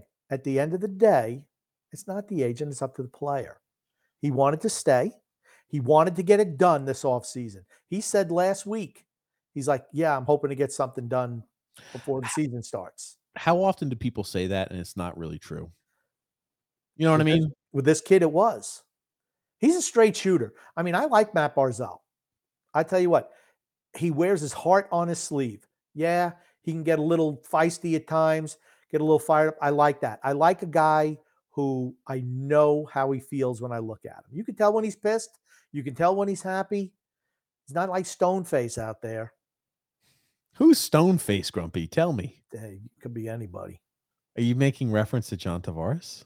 John Tavares or Stoneface is saying. Oh, let me ask you that. What the hell is an Easter egg on the Easter egg island with those freaking like what the hell are those things called? Those big old like the big old like I know I don't know what they're called. Yes, oh, I know. Man. I need one of our very distinguished gentlemen or gentle ladies who listen to the show to give us that, because like that head hat thing that I couldn't tell you what it was for head the hat. Real Sheiks, the head hat. The head hat. John P. had to tell me what the hell that head hat was called because I knew it wasn't a burqa. I couldn't tell you what the head hat was. Oh, my gosh. I don't even know what the hell he's talking about now. But now I need to know what those stone men are called there in Easter Island. Not Stonehenge. Oh, no. Stone men in Easter Island. I think it's Easter Island. What are they called? Why don't you just type it in? Oh, my God. I cannot pronounce this. Moa? I don't know. Moa, the statue Moa. Is you, God, what's it? MOA? MOA. Yeah, Moa.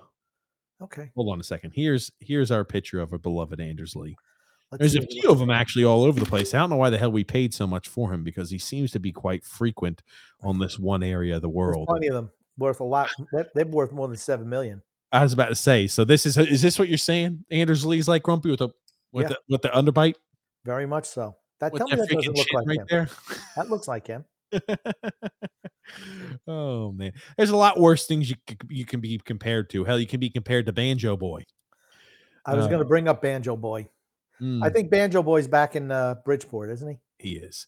Yeah. Matthew, thank I said God. It's a great day and an outstanding contract. 100% agree, Matthew. Mr. B says, over his career, will Matt Barzal outperform and out-earn John Tavares? I don't think he'll outperform him. Really? Tavares put up good numbers, and he's playing Toronto the last couple of years. He's been really good from Jump Street. At the end of the day, John Tavares will have more points than Matt Barzal just because he's been shackled. We still don't know what the system's going to be like here, but he's playing with way better players up in Toronto than Matt Barzal has right now. Will he out-earn him? I don't know about that either. I mean, he's going to get another bite at the apple, a big bite. So potentially he could be. He makes less than Tavares now, though, even on the extension.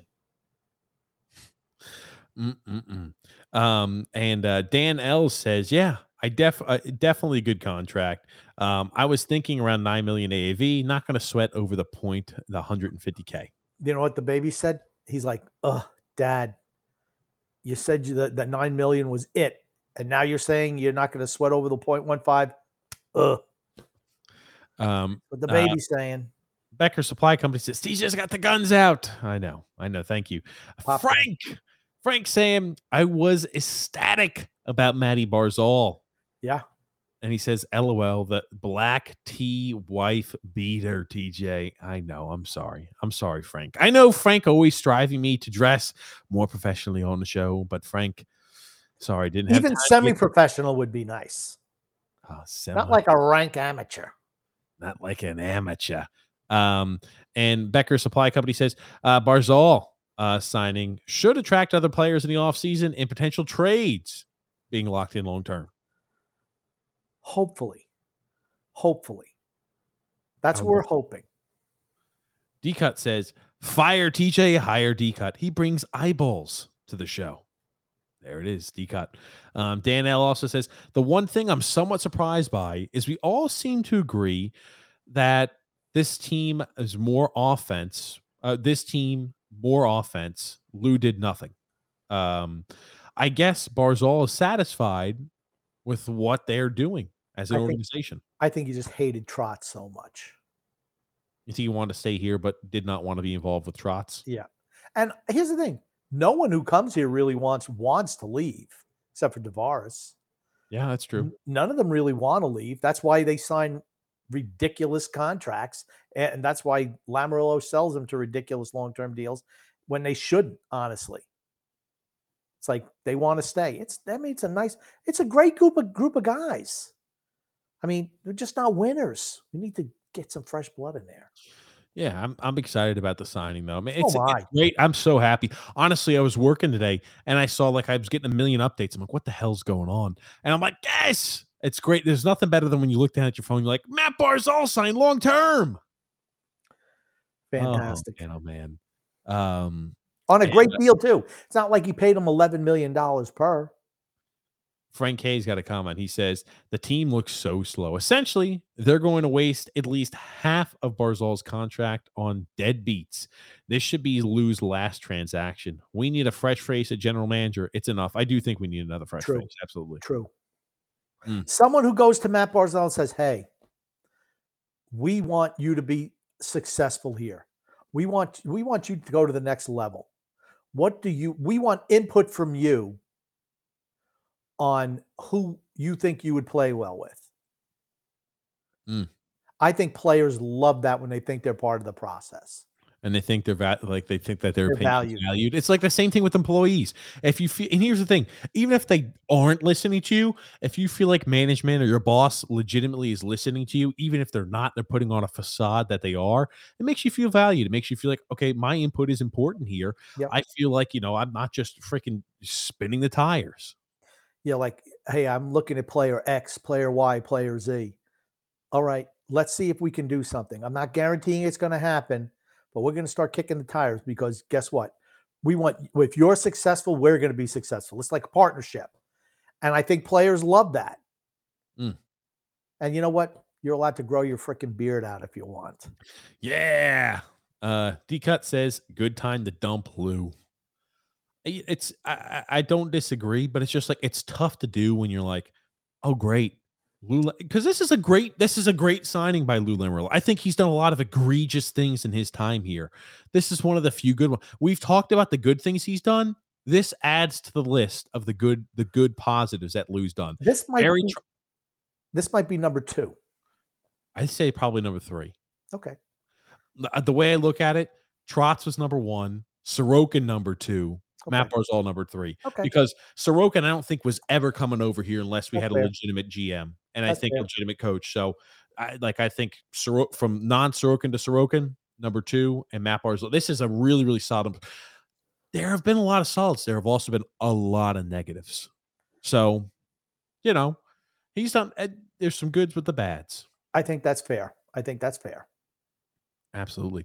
Got a comment here from Bucket Supply Company or Becker Supply Company saying Matt Martin just took the face off on the power play. Oh shit! Scott L saying Visa Bailey just scored to tie the game at 2. We saw it. It wasn't even his goal. What a cheater! And holy Christ, Bailey just scored. I figured you like that. Yep. Becker says the Grumpy Old Man's bestie just scored a power play goal, and Grumpy Princess Bailey just scored. I like that one. Princess Bailey. Landon Islander says Bailey scored. He's a legend now. But when it's the regular season, it looks like you're tossing. Blind Chara on the ice. Oh, God. Goon says the Mets hitting 3 home runs in a row. The leadoff game, too. Too bad they couldn't fart out a few more measly runs over last weekend's massacre. They hope to be getting Sterling Marte back by the playoff on Friday. Thank God. They miss him. And Michael T says, "Come on, Grump. Half of us had Barzal already gone." I didn't. You were worried. I was concerned because until you lock a guy up, there's always that concern, particularly with the history of, big time free agents. I mean, with all respect to Pelech and Pulock and Lee and Nelson, Eberle, they're not top-level players that everyone's clamoring for. This kid's the face of the franchise. He is. Give him the C. You know what? Anders Lee should get down, throw himself under the sword, and just say, "Here you go. Here's the C. I give it to you, Matty B." Here's the C. I give it to you, Matty B. Michael B says, "Good job, Lou. Congratulations, Barzy. 3 years from now, Chris Lamoriello will allot cap to load up. We'll have a lot of cap to load up on role players. Lock in frustrating mediocrity, but at least our man Barzy will net the C on his chest." That should happen sooner rather than later. I agree. It's not going to happen this year, but they certainly, starting next year, they should do that. Their latest time frame, started next season, Matt Barzal is the captain. Yep. Scott L says they should take the C off of Lee and give it to Barzal. I could not agree more. Scott L. Could not agree more. D-Cut says, TJ throwing another millennial hissy fit. That's probably when you were attacking me for not wanting to change my last year's grade on. You would not give me a straight answer until you came up with that bullshit. Well, the term papers are turned in. And I laughed my ass off because I'm like, it's funny.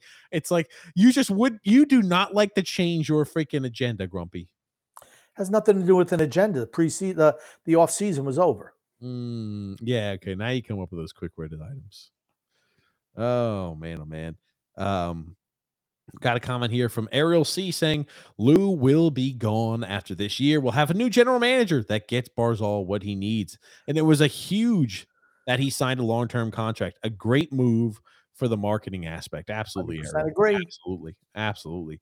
Michael T says, wait, so we signed Barzal to an 8-year contract and Grumpy Old Man's not happy? Yeah, Grumpy Old Man's angry. I'm ecstatic. I think it's great. I see you trying to paint it as being something negative. I told you, this is not a negative podcast at all. Mm-hmm. I just didn't want to change my last year's off-season grade for him. Doesn't happen like that. Mm-hmm. I mean, here's the thing. I think it's great. There's no downside to this. Absolutely none. None. Zero. Not on nothing. No downside to this contract extension. Not one.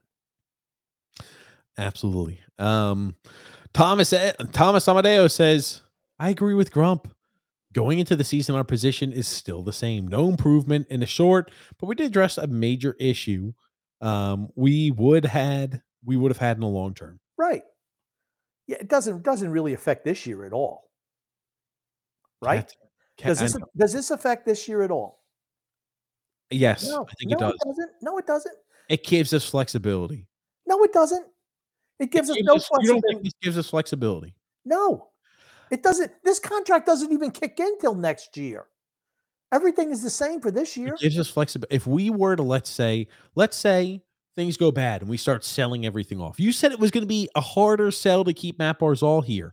Since Matt Barzal signed long-term, it gives us more flexibility where you could sell off those pieces if we're a cellar dweller and you don't have to worry about him jumping ship. He's on the contract for the next 8 seasons. No, see, you're so negative. I think we're going to win the cup this year and then it doesn't matter, right? Oh, my God. Stop. Thomas Amadeo says, Grump is right. Off-season opinion is the same. There you go. Okay. Drill said, it seems like with Lane, the offense is more balanced and kind of run and gun-ish. That means our defense is going to have to be rock solid back there. Grant Hutton was playing today with Adam Pelech. I'm sorry? Is he 28? Is Grant Hutton 28? He's number 7. 28 is Aho. Aho was also playing today. Dude, Aho made a huge defensive mistake. I was like, holy shit. I'm like, who is this? The first goal was Anthony Beauvillier making a terrible mistake. 2 of them. First, he makes a bad pass on a power play into Nelson's skates. Then Dobson's coming back, and I think he trips Dobson. And it led to a goal from that Scott Lawton piece of shit. I don't think he scores any goals except for against us. And I'll tell you. But Sorokin looked good early today. He did. I like the way Sorokin is. Michael T says, Grumpy is forcibly sticking to his grumpy agenda. I agree, Michael T. I agree. Stick to the grumpy agenda. Jeremy Ford says, does signing Matt Barzal long-term help with bringing in outside talent? Barzal, Nelson, Pageau, Cizikas, Dobson, Pelech, Pulock, Romanov, Sorokin is a solid core down the middle in the top 4 and goalie. I think some of those guys need to get moved out. Mm-hmm. Thomas also agrees. I'm with Grumpy on Barzal, no question. Xpun 3414 says, I'm with Grumpy on Barzal. Give him the C. Drew L says, by the way, I'm getting an Islanders fisherman jersey. Yeah. I love the fisherman jersey. I almost want to get one so I can go ahead and start wearing it on the podcast. You should. Dude, you know what? Okay, I haven't bought a lot of things recently, like items that I wanted to buy. So I had I don't wear cologne often, Grump. This is a weird conversation. I don't wear cologne often. Oh my God. But I went to go, I was like, okay, I had some cologne since high school, Grump, that I had bought at the mall at high school. I went to go find that cologne online. I remember paying like $30 for it when I was in high school. Do you want to take a guess how expensive that same cologne that cost me $30 in high school was yesterday, last evening, when I looked it up online? Just take a guess. $30 about like when I was in high school, Rob. 50 cents. I have no idea. $200. $200 for freaking smells. I said no. I said I can't justify that. Even though I like the smell. I'll get a different smell. $200? Are you kidding me? If you like the smell and it works for you, why wouldn't you get it? You're not supposed to put it on like it's freaking $200. You're not supposed to put it like you're showering in it, you know. I just can't justify $200, man. Oh my God. You and the warden. Frank says, yes, Grumpy Old Man.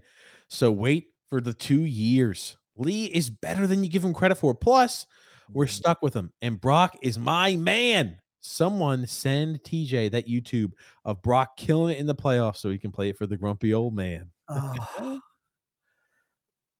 Hey, the Brock Nelson's going to take a step back this year. You're probably going to get similar production out of Anders Lee. And by the way, the second line was Nelson, Lee, and Bavillier. Okay. I mean, I guess that tells you what the first line is going to be, right? Where does Wahlstrom fit? I don't know. Is it going to be Wahlstrom or Bellows sitting, or is it going to be Bailey? J.G. Pageau, I like him. I think he helps cover up for mistakes of the younger players, but I don't think you would Bellows, Wahlstrom, and both of them with Pageau. I think that's a mistake. We're going to find out. I don't know. Ross Johnson played today. Beat the hell out of some useless Flyers scum. Yeah. Grumpy, you love the Flyers, don't you? Hate the Flyers. Hate the Flyers. Hate the Flyers. There is no team in sports I hate more than the Philadelphia Flyers.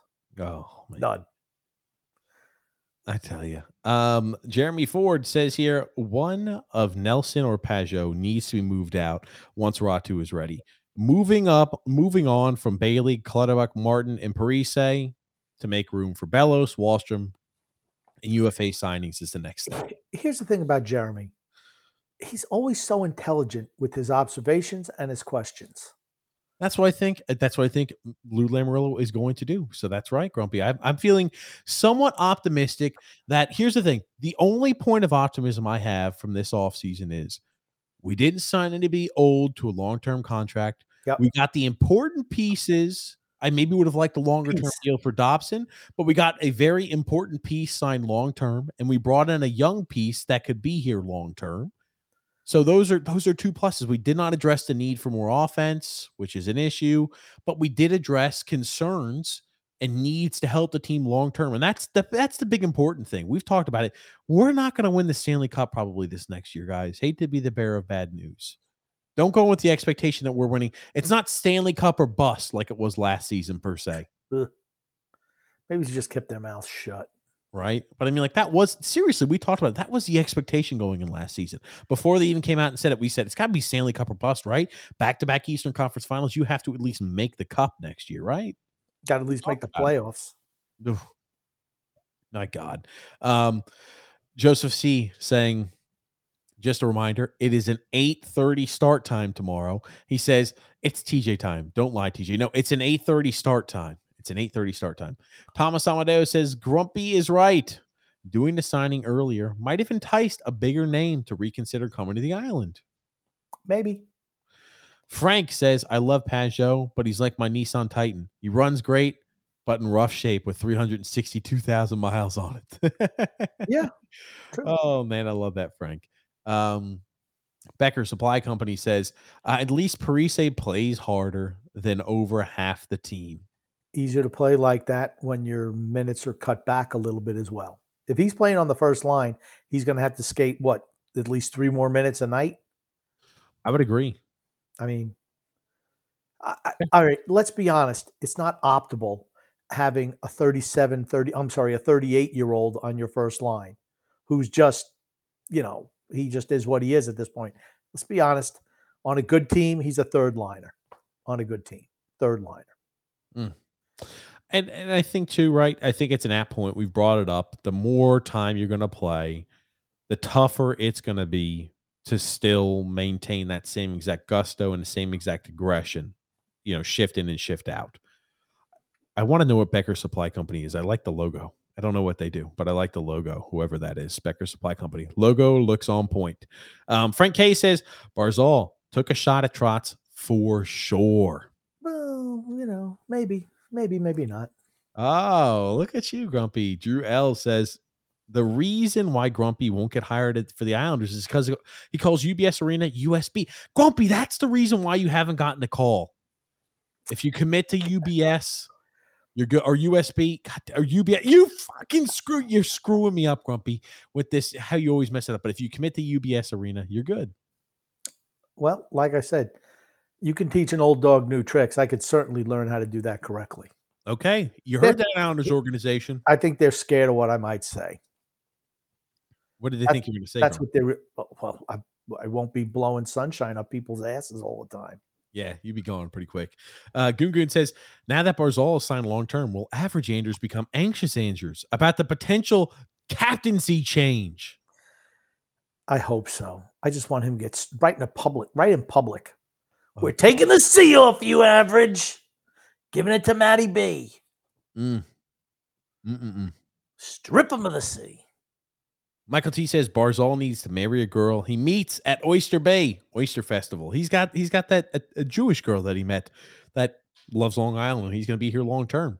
So Becker Supply Company also says Anders won't get stripped of the captaincy unless the Islanders tank the next couple of years. I seriously could see if Matt Barzal comes out and proves it next year, I could see him winning the captain next year. I really can.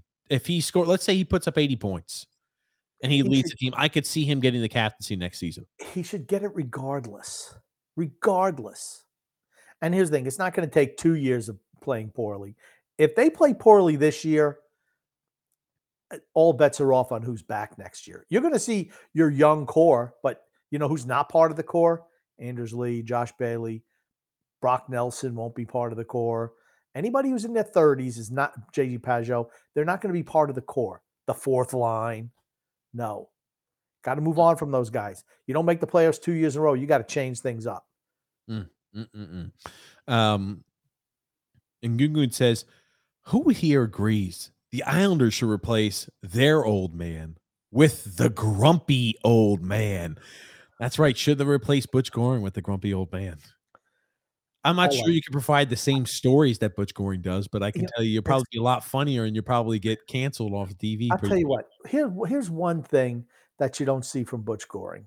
What's that? Today, I was watching, it was the Philadelphia Flyers broadcast, and I don't know who, maybe it was Keith Jones, who was saying this guy Allred got beat up by Ross Johnson. Not that bad.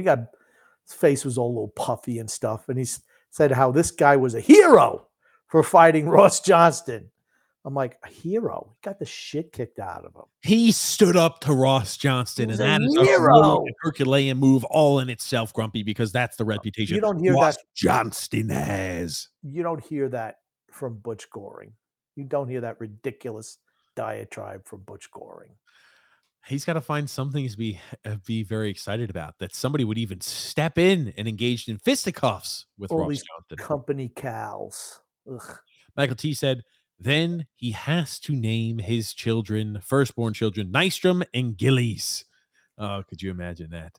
Michael W says, solid job by Lou. Barzal under $10 million contract AAV long term should age really well. Players will be getting 12 plus million as salaries increase. That's right.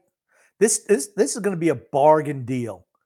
in the next 3 years. A bargain deal. I agree, man. It doesn't even kick in next. It kicks in after this year, right? It kicks in after this year. So, I mean, it doesn't even kick in until next year. That's a bargain. Absolutely. Pac-Man says, maybe the Islander fans will get past their PTSD of Tavares leaving. Perhaps. I think this is definitely helps. It never bothered me that he left. Never. It bothered me we didn't get anything for him. Damn it, don't bring me down this freaking rabbit hole again, Grumpy. We're wrapping things up. We got a few more comments. Jeremy Ford says Sorokin and Varlamov make $4 million and $5 million respectively. Next year, Sorokin, $4 million. Varlamov, I would give $2 million if signed back. Save $3 million. Bailey, Clutterbuck, and Martin come off the books when Sorokin's next contract comes up. Varlamov should be gone. They're not bringing him back. He needs to be traded. Move him at the deadline. I agree. Get assets for him. Maybe you could sign him back as an unrestricted free agent, but he will get a starting role somewhere else but the Islanders. Move him. He has to be moved at the deadline. Has to be. No way you re-sign him. No way. He's not going to want to take a $3 million a year pay cut to be a backup. So you trade him. You trade him at the deadline. I don't care. Where do you say don't want to go? We're going to send you there. Just waive that clause. Got a comment here from Jewel saying Grumpy's favorite pissant is getting paid only $1.3 million less than Matt Barzal. Think about that. The pissant is making way too much money. Grumpy, who's the pissant? You know who it is. Fiala. Kevin Fiala. That's right. I wanted to make sure. D-Cut says TJ only wears sleeves on Wednesdays. Well, yeah, that's true. Yeah. Maybe. Stephen S. says the fact that I got to not only meet one, but two Blackhawks legends in Chris Chelios and Dennis Savard at the Deer District 3 hours before the game was incredible. I got to take a photo with them both and got to sign my Minnesota Wild hat. Although the Wild didn't blow out the Hawks like I wanted to, they did outshoot and dominated them from start to finish. It's always nice to see. You know, here's the thing. Hockey players are probably the nicest of the pro athletes. I would agree with that. Soccer players. Okay, but certainly hockey players. And if you're looking at football players, offensive linemen. Nice to a person. Every single one. Kickers, guys like that. They're not big names. Just happy people know who they are. Yeah. Kickers. And especially that goggled bastard. What the hell is his name? Blankenship? Unemployed, I think is what his name is. Yeah. He's picking up the pink slip. Jeremy Ford says Nelson and Palmieri come off the books the next time Dobson and Romanov are due contracts. The Islanders are in good shape going forward. They need some draft picks to set up and land an unrestricted free agent or two. Exactly. It's these next 2 years where everyone's still under contract. That's a problem. That's why you have to try to start being creative, moving guys, even if you got to move Pageau, even if you have to move Nelson. Something to, especially if we underperform this year and don't make playoffs, then it's like, okay, who can we move? We know we're stuck with Anders Lee. We're stuck with Bailey. Certain guys we're stuck with, but we have guys on this team who have value, and we're going to have to start moving them to, advance the rebuild process. Then I'm going to be happy as shit. Happy as a pig in shit. He's going to be in euphoria. He's going to be in a euphoric absolutely state. Man, I love draft time. It's my favorite time of the year. Oh, man. Oh, man. Got a comment here from Stephen S. also saying, well, Sunday's NHL game in my hometown of Milwaukee absolutely blew my expectations out of the water. It was a fantastic experience from start to finish. I hope this convinces the NHL to come here. It will not. It probably won't, man. Sorry, Stephen. Sean A. says, Lou is a genius. He added a hard-hitting defenseman and signed our cornerstone piece to a long-term future. If we sign Sorokin long-term, our future is set, and he didn't overpay on free agents. Well, genius. It's tough not to overpay on free agents when you don't sign any.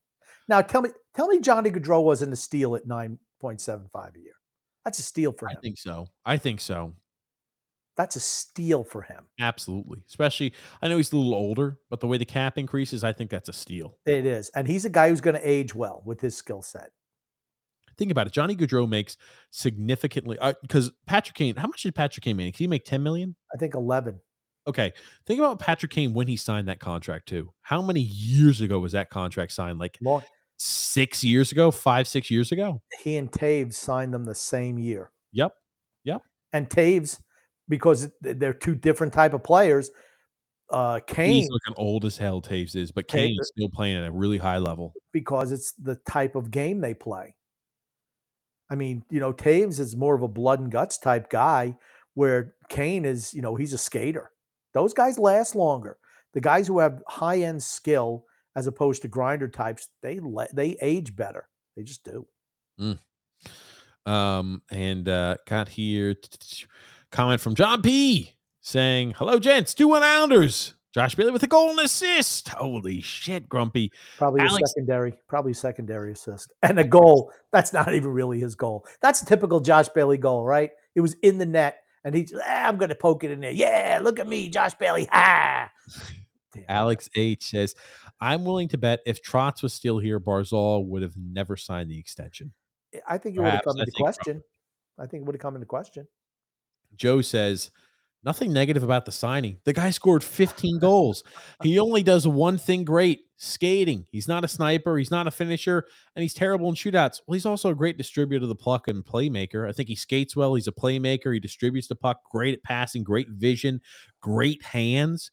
Does he shoot? He shoots the puck actually well. He just doesn't shoot enough. He just doesn't shoot enough. Here's the thing. That's why he needs to play with a sniper. I mean, man, I would have loved to see him with Gaudreau and Wahlstrom on the wings. Oh, my God. Wahlstrom probably would have had 50, at least 40 goals. With those two guys? Oh, jeez. Got a comment here from Brian J. saying, well, guys, at least Barzal is the real deal. He kept his word. There you go. Amen to that. It's nice to see that. Joe says a 2-1 lead turns into a 3-2 deficit. Sorokin may be more overrated, most overrated Islander of all time, I think is what he meant to say. I'm going to watch the rest of that game after this show is over. I couldn't even tell you what occurred, but I'm not blaming. I could just tell you based off of what I know from Sorokin. He's not the guy to blame if I'm just going out on a limb. Can I just say one thing? It's a little bit off topic. The hero of the people, Tom Brady, has decided to dump that harpy Giselle. Getting divorced. Yeah. Good for you, TB12. Giselle hired a divorce attorney. So did Tom Brady. I hope Brady takes her to the cleaners. Oh, my God. She's worth more than he is. Brian B. says, great to see Barzal signed. Still needs a winger, though. At least one winger. Probably two. Christopher C. said, Grumpy, don't you think 8 years is too much? By the end of the contract, he'll be the age that you hate the most, 30s.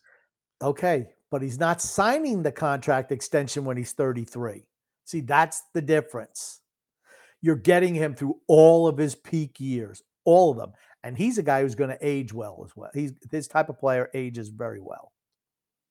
Okay, yeah. Absolutely. The fact that I don't want you to sign a guy to an 8-year deal when he's 30, that's just dumb.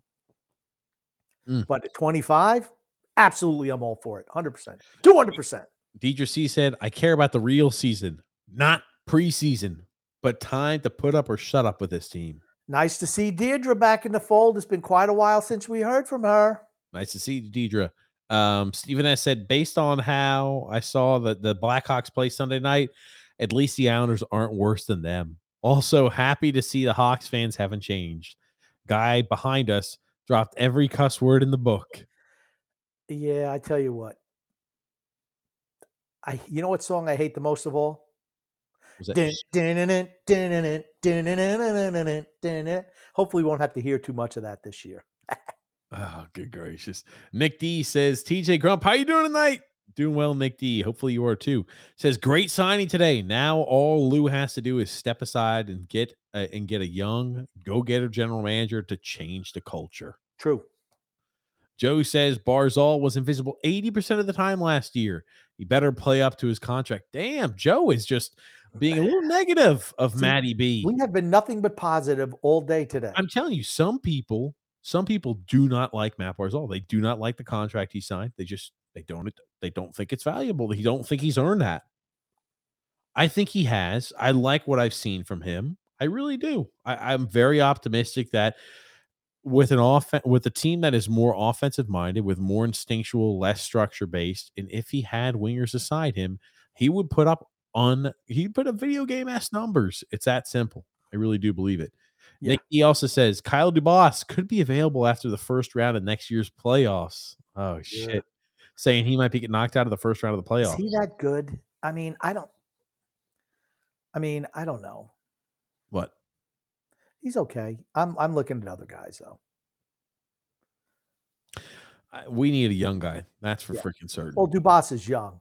I don't think Toronto's going to let him go. I think they don't get knocked out of the first round of the playoffs. I agree. I think the team's built well. Veritas Invicta says, what a day. Judge hits 62. Islanders sign Barzy long-term. Yankees, Giants, and Islanders. Let's go. Ariel C says, should have had Phil's Fex on here tonight to get his take. Well, I know I think he's a holiday. I think it's a Jewish holiday right now or something like that. So I don't know. I think Steven had also mentioned that too with me. That's why we're running a little later in the evening tomorrow. But I think maybe Phil was at holiday or events or items like that. We did reach out to him, but I assume he's at a holiday. Frank says, I'm now convinced they fired Barry because Barzy said he wouldn't stay here if Trotz was there. We opined on that quite a while ago, didn't we? Like 2 years ago? Yes, we did. And hey, here's the thing. A guest on our show mentioned this 2 years ago, too. And he was one of the first people to say this, and he's absolutely accurate on this one. Coach Tommy B said that if it was between Matt Barzal and Barry Trotz, Matt Barzal would win. Do you remember that conversation 2 years ago? He said that verbatim on our show. I do remember that, yes. Absolutely. The garbage man was reading through the notes of Lou Lamoriello. He grabbed this one off the table, too. He flipped through the journal. He flipped it out. Oh, my God. Matt Barzal or Barry. He had Matt Barzal with a little greater than Barry Trotz on. He put a whole bunch of circles around Matty B. So he knew it. The man with the inside hand. Coach Tommy B knew that. We talked about 2 years ago. He had mentioned that, too, with us on the show. So always give credit where credit's due. What a Film said, hi, Grumpy. And Muscle Man, hallelujah, Barzal is an Islander. What's up, Sean? How are you, my friend? Frank says, I was watching that Barstool Golf with the Islanders players. Lee looks like a solid muscle man. I was surprised. He's Let me tell you something. All hockey players are in shape. All of them. They said something. Hold on a second. And I wanted to try to save this till later, but Mike N sent this to us. I'll let you listen. Hold on a second, Grumpy. Hold on a second. Oh, my God.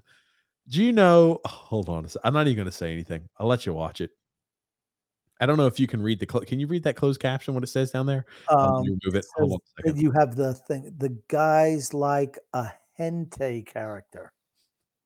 Do you remember what a hentai character is, Grumpy? Yes, I do. A hentai character. Sonic the Hedgehog stunt double. How'd you look in the top of your club there? You look pretty good. Oh, dude, your hair looked really good. Yeah. The stiff breeze will blow them away, dude. The thing's like a sail. It's like, get out of the shower, throw some gel in there, and then hammer it with the blow dryer. Yeah. No, it was the spray this morning. Spray? Yeah. Windows down. The air doesn't blow down. Oh, yeah. No, it's all natural. The hentai character. Sonic the Hedgehog. The guy's a hentai character. Sonic the Hedgehog. I love seeing that type of interaction always between the guys. That's always funny stuff. I figured hentai character, Grumpy. I'm glad you finally know what that is now. Yes, I do. Yep. I learned the hard way. Did you Google search it or something, Grumpy? Is that what you mean by learned it the hard way? No. Oh. Evo Pivo. Evo. Oh, yeah. Evo Pivo says, I wish it was more like 8 years, 8 million. With tons of bonus incentives. Yeah, that's not the way those contracts are done. Oh, man. Oh, man. Yeah, I was about to say he was going to earn it whether he liked it or not. And then Jeremy Ford says, I say we hang on to Varlamov unless some top team loses their goalie and is desperate. You could try to land a first rounder or a prospect who can step in next year, similar to Atu Ratu's caliber. You move him at the deadline regardless. Even if you have to move him in December, whenever you can get something of value for him, you move him. He's not coming back next year. You move him. Absolutely. Absolutely. You know, you got to be proactive moving him. I think he will be a starter. I think he won't take $2 million. I think Varlamov could still earn a $4.5 million. Think about when we signed Varlamov. We said, my God, we overpaid for him. His numbers in Colorado were pedestrian at best when he was there. He was kind of like, they didn't want him back. We overpaid him at that time period, but what the performances he's had with the Islanders since signing here have been, he's much than more than earned his contract on a year in, year out basis. I think he would get around the same contract or the same exact amount that he got with us. He would get out in the open market again, even though he's older too. At 35, 36 years old? I don't know about that. On a one-year contract, you don't think he can get himself a one-year or two-year contract? You don't think he can get himself around a $5 million deal? Oh, I thought you said like the same contract, like five. No, not like term. I'm sorry, not term. I'm talking about the same AAV. I think he can get a very same or similar AAV. He'll definitely make more than – it depends. Does he want to stay here, take a hometown discount for us, or does he want to say, I want to go someplace else? $2 million. I'd move him. I think he'll want more than $2 million, though. Well, you know what? That I'd move him. I say, think about us when free agency comes. That's what I'd say. But just be realistic. You'd have to take a pay cut. It's about the future. He's not the future of the team. He's a backup goalie. You don't go out of your way to sign a backup goalie. No way. You move him. You get a first round pick if you can, a second round pick if you have to, or a prospect. That's fine. And then, hey, keep in touch with us. Just let him know these are the facts. You're the backup. This is what we're paying backups now. If he wants to come back, he can come back. If he doesn't, he doesn't. Mm-hmm. Frank says, I asked you guys if Barzal would give a deal of like $8 million or $9 million per. And Teason the Grumpy Old Man didn't think so. But I knew Barzal would help us out. Here's the thing. I really was worried. We looked at it from a logical standpoint and said, yeah, I hear all these conversations. Yeah, he's got the girl, he's got his Long Island gal over there, but we haven't done anything to improve or put the right pieces around him. I think he took a hometown discount to stay with us, and I'm happy about it. You can't find anything to complain about today. It's a great day. Great day for us Islander fans. Absolutely, Frank. What a film saying, I remember that. The boys were expecting a short contract. We really were. I thought maybe if he signed a one-year deal, I'm like, we need to look to trade him immediately if we don't sign a long-term contract. Right. Correct. Tony Chi said Easter Egg Island. I don't remember what it is. Is it Easter Island? Tony Chi, I couldn't tell you. It's Easter Island, not Easter. I like Island. Easter Egg. Did you call it Easter Egg Island? I think I did. Matthew S. said D-Cut would have a stroke. Yeah, he probably would have had a stroke at that moment. Easter Egg Island. Jeremy Ford said, how come Ishikov isn't playing in any of the exhibition games? Because he's not going to make the big team. Yeah, I mean, Ishikov has no chance at all to ever play with us. A small, undersized guy who, he skates well, but not well enough to make up for his lack of size at the NHL. More quick than fast. Exactly. What a film saying, I'm still hanging my Bailey jersey on the wall. I'm hoping he surprises us with a solid season. Right, Grumpy? That would be a surprise. Oh, man. You know what would have surprised me if he had a good season just in time to try to renegotiate that contract? Oh, good gracious. I tell you what, if they re-sign Josh Bailey, that's a day for an emergency podcast. And that won't be positive like this one. Oh, God almighty. Dude, if we honestly, I wish we did just to see the reaction. Just to see your freaking reaction. No. I hope, dude, I'd have to worry about it and be like, Grumpy, do you have any heart medicine? No. Yes, I do. Grumpy, I want you to sit down on the couch really quickly. How many pills does it tell you to take a day? 2. Let me tell you something. Go ahead and take 16 of those really quickly. I need to take your entire week's allocation today. Let me tell you something. Uh-huh. I'd probably be spitting plaque from my arteries out of my mouth if they re-sign that piece of shit back. Holy crap. I go ahead and hit you with a little air bubble in your heart, something like that. Maybe it would be easier for you. Oh my God. Ariel C said, I would like to see Shushnikov. Hopefully I'll maybe get that right. Shushnikov in Bailey's spot. He looks good. I think. Why not? He's quicker. I know Bailey had a goal and assist. He had that fantastic hard-nosed goal today. But he's a better skater than Bailey. I think he's got an okay shot, too. He's got a better shot than Bailey. He shows a little bit of hustle. I like what Shestakov has done so far. I like him. Give him a shot. Why not? It doesn't tell you how shitty of a contract that bastard Bailey has got. You could be replaced by Streety free agent Shestakov. Streety free agent Shestakov. Streety Shestakov. Let me tell you something. I'd love for that kid to be a success. You and me both. Ariel, he's just the crappy part about it is he is just another example of a bottom six forward that our team lies rife with. I tell you, that's the issue, Grump. Ariel C says Tavares is overpaid, in my opinion. He'll be overpaid towards the tail end of that contract. Absolutely. I think he's done okay with that deal. He's not been poor. Mm-hmm. Absolutely. Got a comment here from Ariel C also saying, Grumpy should have worn his Maddie and the Jag shirt for tonight. It would have been fitting. Damn, that's right.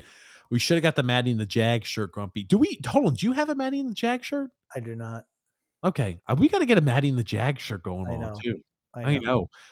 Ariel also says, if the Leafs get bumped in the first round again, Dubas is done. I could see our owners going from him, and Pasternak is going to come here next year. Of course, Grumpy. I'm not a fan of his. I think in big games, he kind of disappears. Mm. And I don't think he's going to stay in Boston. He's not going anywhere. Frank says here, well, think about it like this. We think guys are going to leave Boston. How many talented players have left Boston? None. In recent years? None is right. You've got Bergeron coming back. I mean, like, I will be interested to see what Nick Backstrom has left in the tank.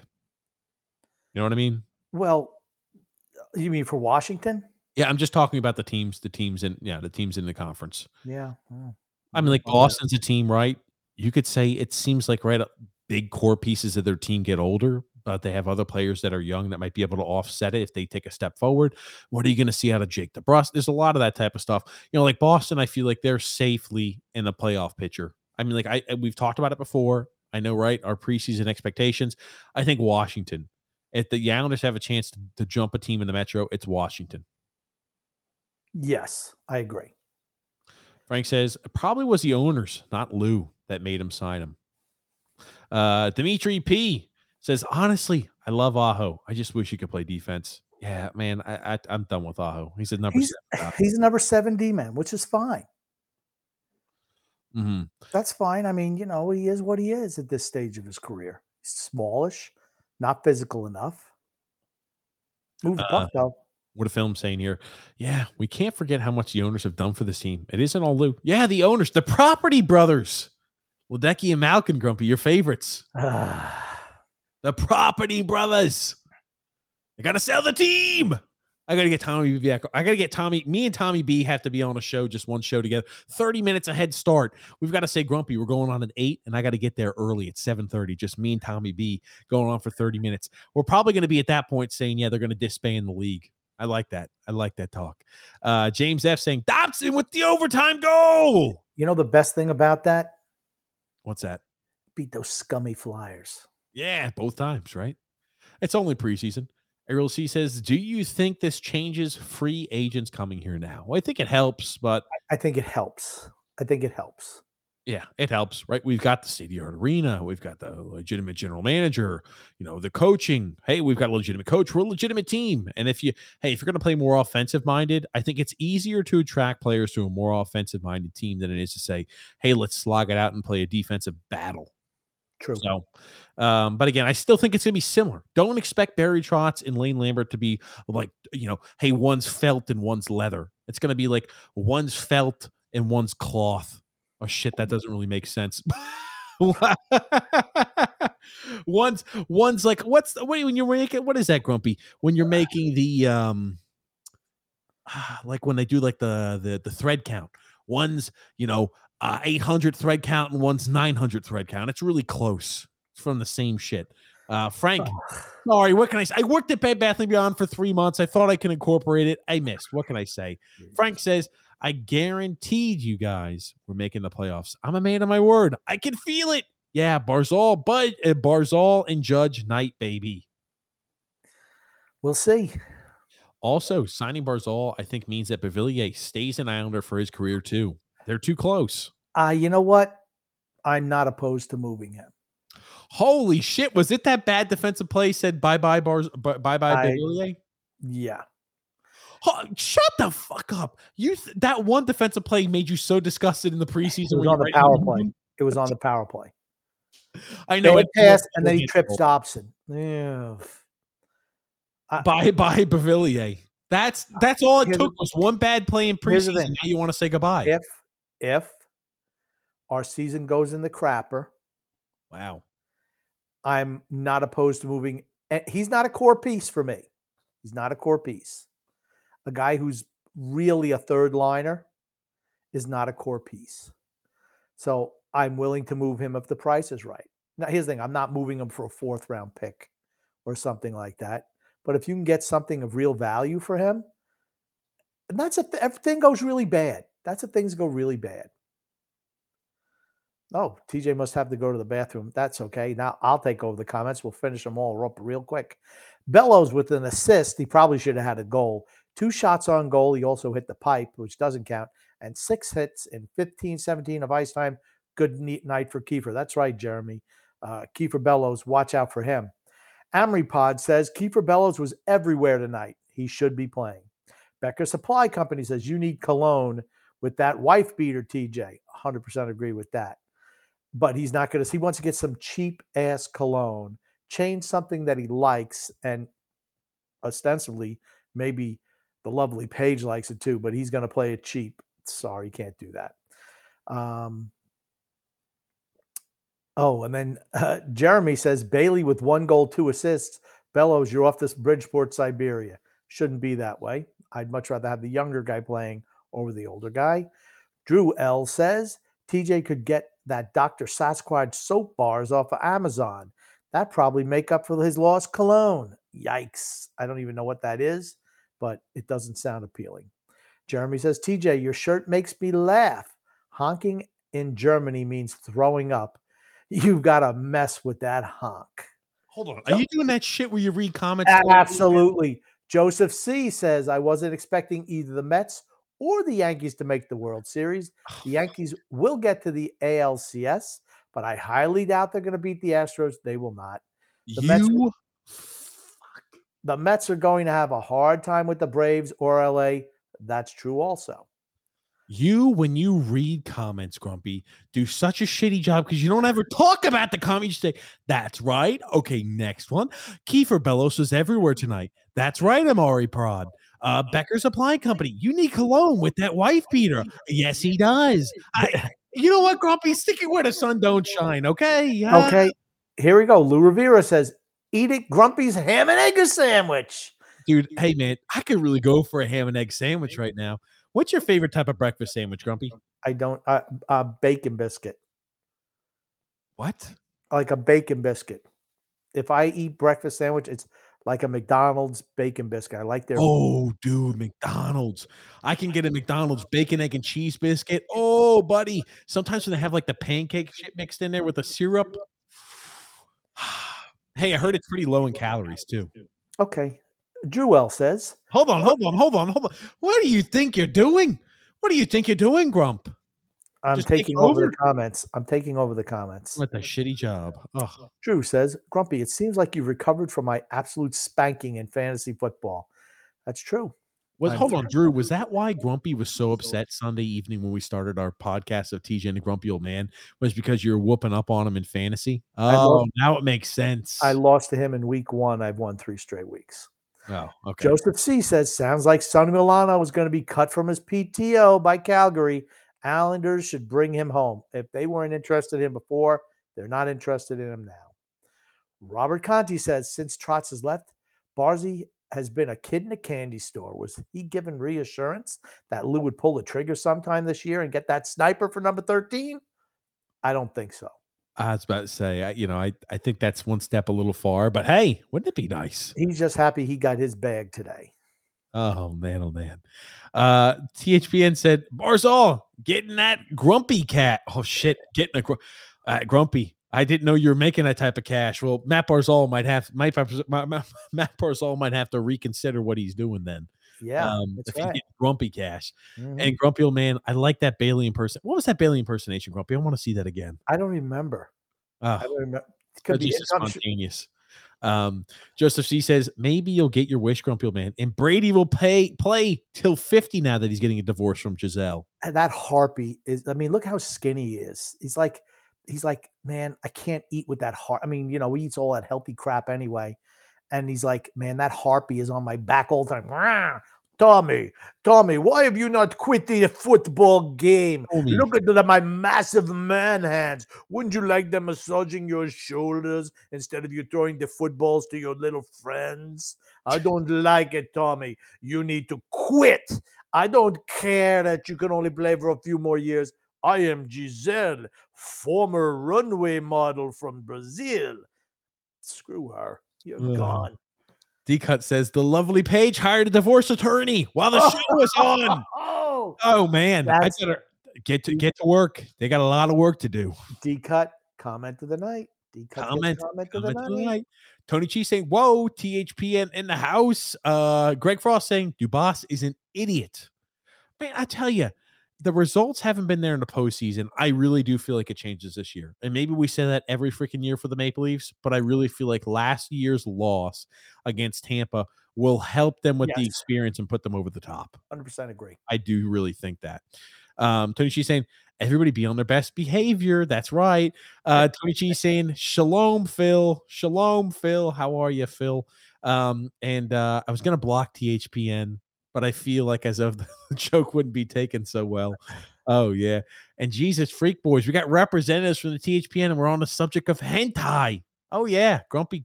That's right.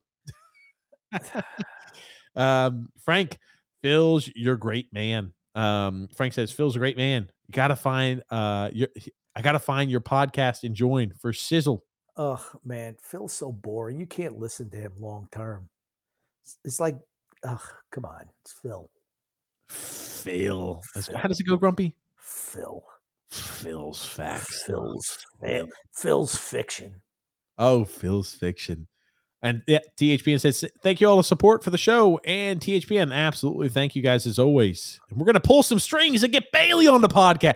Could you imagine that? I'd love to have Josh Bailey on this podcast. Hey, Dylan, if you could get Mike Milbury, find out how we can email him. I would revel in the day that we can get Mike Milbury or somebody like that on the show and say only hard-hitting questions for you, Mike.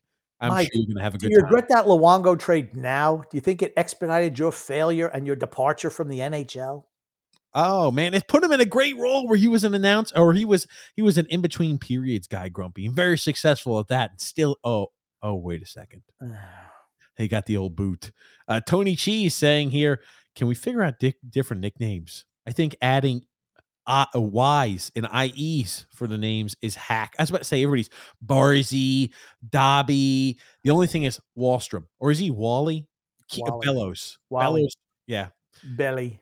No, I think he's the only one. Like, Bellows. Bellows. The nicknames for the Islanders players are like the way TJ used to name all of his pets. How so, Grumpy?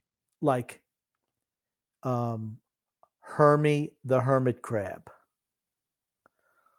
Okay, I'm going to ask you something. How the fuck do you name a hermit crab? It's just a freaking thing that lies around in a shell and kind of crawls around a bit. Creeper the hermit crab. Creeper. That could have been anything. Doesn't have to be, or Barry the Build-A-Bear.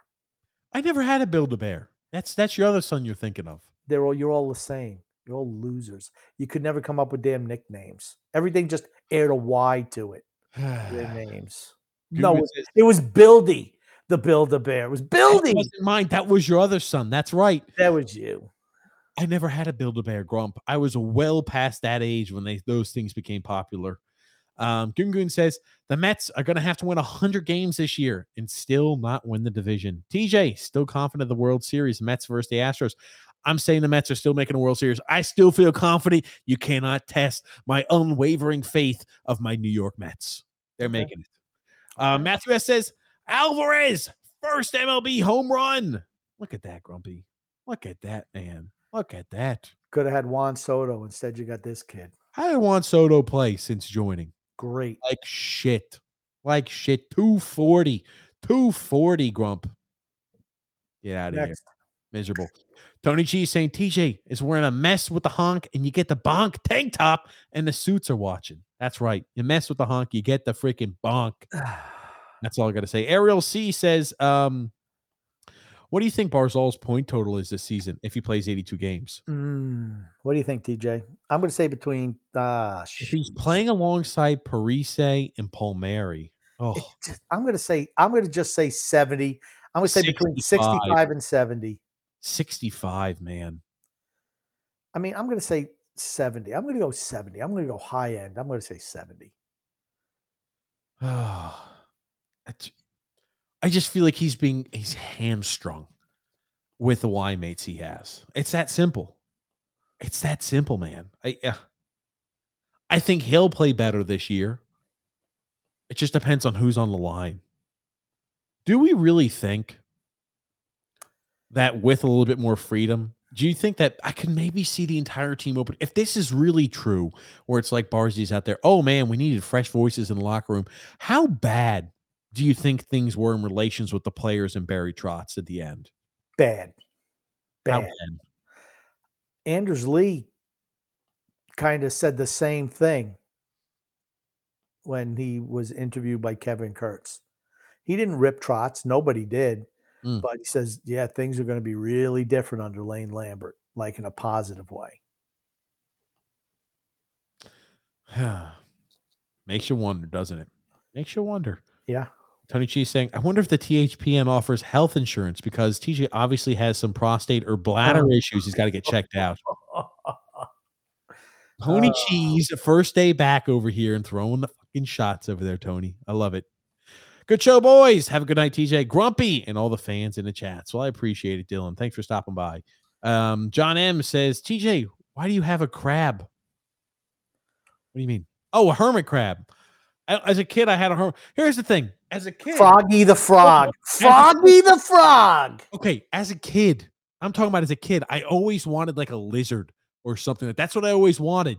But the warden and the grumpy old man determined that no.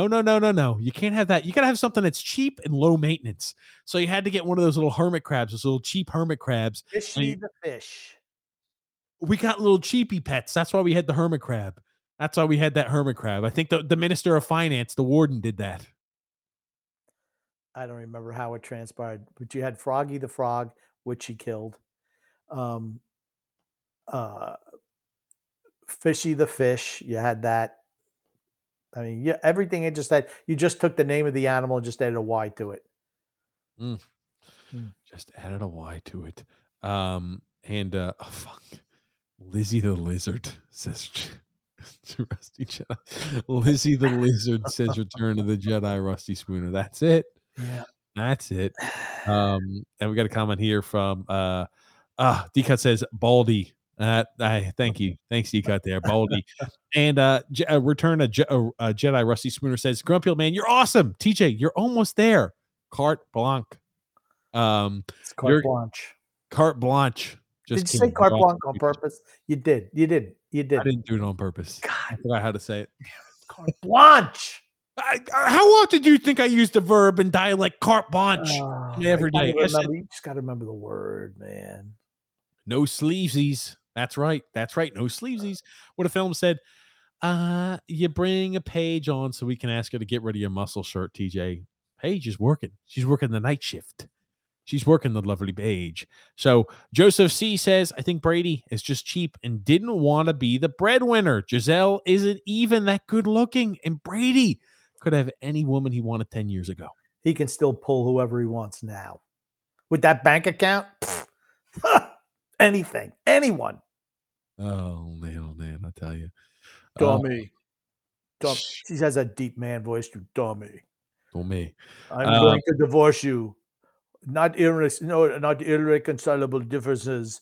I'm going to get rid of you because you're playing the football. I told you were going to be retired. You said you're going to spend more time with me and the children. After 42 days, you go back to the football. Oh, no, no, no, Tommy. Tommy boy. Dan L says, it's a very underrated, terrible move by Milbury. So is Milbury's 1999 NHL draft. Yeah. That was a miserable draft. Peter A says, why not move Nelson to Barzal's wing? I'd love to see Wally, Barzal, and Nelson line just once in the preseason to see how it pans out. They're not going to move Nelson from center. He's played so well at center the last few years under Barry Trotz. I just, even like if he struggles, I just can't imagine him doing anything like that. Brandon Gaines says, it's even worse when you realize that Mike freaking Keenan was Vancouver's acting general manager at the time of the trade. Mm-hmm. Yeah. And depends how they feel about Atu Ratu. So, I mean, if he gets a chance there at the center role, he's not going to, you know, they're not this year. No, absolutely not. And TJ, if Pelech can do it, pal. If Pelech can do it, so can you, pal. No, we're not going shaved head. TJ's new nickname, Moldy from eating the moldy cheese. Oh shit. Moldy. Okay, fair enough. But Grumpy, man, we're here at the end. I know we got a podcast tomorrow. So what do you want to say, Grumpy? I want to say love and laughter to everyone who listens and even those who don't, from TJ and a grumpy old man. Thanks, everybody, for listening to the Emergency Podcast. Matt Barzal signed an 8-year contract, $9.15 million AAV. I'm excited. You're excited. Grumpy's excited. Excitement across the Islanders, the Islesverse. So we got to be excited about it. It's fantastic. If you're new to the show, welcome again. Thanks for sticking around. Make sure you subscribe on YouTube, like on Facebook, and follow on Twitter. Also, leave a thumbs up if you enjoyed the content. Thank you so much, everybody, for stopping by. One more comment. Tony Cheese says, come to the dark side, TJ, and shave your head. Not yet. Not yet there, Tony Cheese. Thanks so much, everybody, for listening. We'll see you tomorrow. Steven Rosner on. We'll be live 8:30 Eastern Standard Time tomorrow. So don't be calling TJ time or, hey, I've let the masses know. 8:30 tomorrow. Be there or be square. Thanks so much, everybody, again. And thank you, Grumpy Old Man. My pleasure.